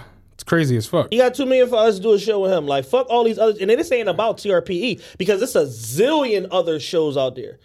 It's shows in Atlanta, Alaska, Utah, whatever the case may be, that are making waves in their own right, and they're being overlooked for a, a show based around like internet fodder and messiness. And that shit is like dumb shit to me. Yeah, I mean, that, but that's our culture though, and it it it it, it goes back. I, I think I've said it on here before. Who you are matters more than what you're doing. In fact, you've said the message is more. The messenger is more important, than, the, message. So it's like you look at like podcasting a couple years ago. It was really about like content. Like, what are you saying? What do you have to say? Now, podcasting is. Oh, Mike Tyson got a joint. Oh, Yeah. T.I. got a joint. Who were you oh, before you had oh, a Oh, Jeezy got a joint. Yeah, and that's really what it has turned into. It's literally who were you before this? And I particularly don't appreciate the fact that the celebrities hijacked the podcast movement because it was a grassroots thing that was created by the people, by people that were in media and people that even weren't in media that wanted to break into it as a way of doing something alternative than going to work for a regional radio station and making $22,000 a fucking year in order to do it. People mm-hmm. said, you know what, I'll invest in my own platform, fucking scale it, build it up, and let it become whatever the fuck it becomes. Whether it becomes financially solvent or just pays for itself, whatever the case may be, I'm gonna be able to go out here and get my message out to a group of people that understand me, that wanna hear what the fuck I gotta say. And then at some point, all of these celebrities fucking hijacked the fucking podcast movement once they saw Drink Champs work and they like, oh, N.O.R.E. wasn't like a diamond. He wasn't Jay Z in his era. He wasn't Tupac. He he just was N.O.R.E., and it worked for him. Oh no, we could do this shit. and they got a then fucking million dollar, couple million dollar deal. multi multi multi million dollar deal. Yeah. You know what I'm saying? At that point, it was like, oh no, I'm. Every little dirty rapper from the '90s crawled from under a rock, like, oh, I'm getting me a podcast. Yeah. So it was, it was basically like it's become low hanging fruit to where it's like they've cheapened it so bad. The same way like OnlyFans was for people in the sex industry. They popularized OnlyFans. And then all these celebrities got on there, hijacked the movement, and now all the girls that were legitimate sex workers that were on there trying to make their bones gotta do all types of goofy tricks and all this nonsense to make a buck when Bella Hadid can just jump on that motherfucker, post a bunch of fucking Random pic- random pictures, from cooking Instagram, dinner, yeah. from Instagram showing her thigh and make two million dollars in a day, and it's like, God damn, like muff, like the the the common person is not allowed to have nothing to themselves Yeah. without the celebrity fucking. I think that's the bigger issue with- driven with- through the fucking the town. You know I think that's the bigger issue with this shit. Now that I'm really, really looking at the Justin Laboy shit, it's like, damn. Because there are a lot of content creators who could do an actual show. a real show that's about something that has a structure, a prose, a, a plot, a message. yeah. They didn't get. They didn't. They didn't go to even as ridiculous as T.I. is. They didn't go to T.I. and say, "Hey, you already got a show that's working. You got three hundred thousand subscribers. You're doing between fucking two hundred fifty k to a million downloads every. Come do your show with us." They didn't even do that.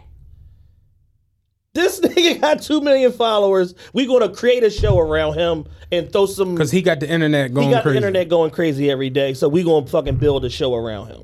I mean, sounds ridiculous, but that's really where we at. That's where we are. and it's it's it's to me, it's not dis, dis, disheartening or no shit like that. It's, Because a, it's more annoying than disheartening. why do you say annoying? I think it's annoying because like it like there are people out here doing the work mm-hmm. when it comes to media, podcasts, webcasts, web shows, etc., cetera, et cetera. So it's like you take a person that's not even I can see if he had a podcast already. Right. And then they say, all right, you got this podcast, you got a following. We're going to partner your following and your podcast with our network to make it bigger. That's different than if you just take a nigga that's not doing anything. Right. Or you're not even speaking. Right. yeah. It's it's annoying. That part for me is a little wild. The fact that he like never, the fact that they had to go on like a, a, a a fucking guess who mystery he didn't have to talk to like he didn't have to talk to Good Day New York. He didn't have to talk to no like he didn't have to talk to anybody. Yeah. Television show. That's a little wild to me. That's crazy. like when you peel back the layers on the shit, it's crazy. You know what I'm saying? Congrats to him for sec- for securing the bag because at the end of the day, I don't necessarily even know that it's him that was the driving force behind the shit. I'm pretty sure it's some executive at Revol- Revolt that's like, I got it. Like he's Yeah. at a pitch meeting and he's like, put the two Justins, some sprinkle some Instagram thotties around like parsley, celebrity guests, ask dumb shit from the take dumbass questions from the audience. Yeah. We got a show. Yeah.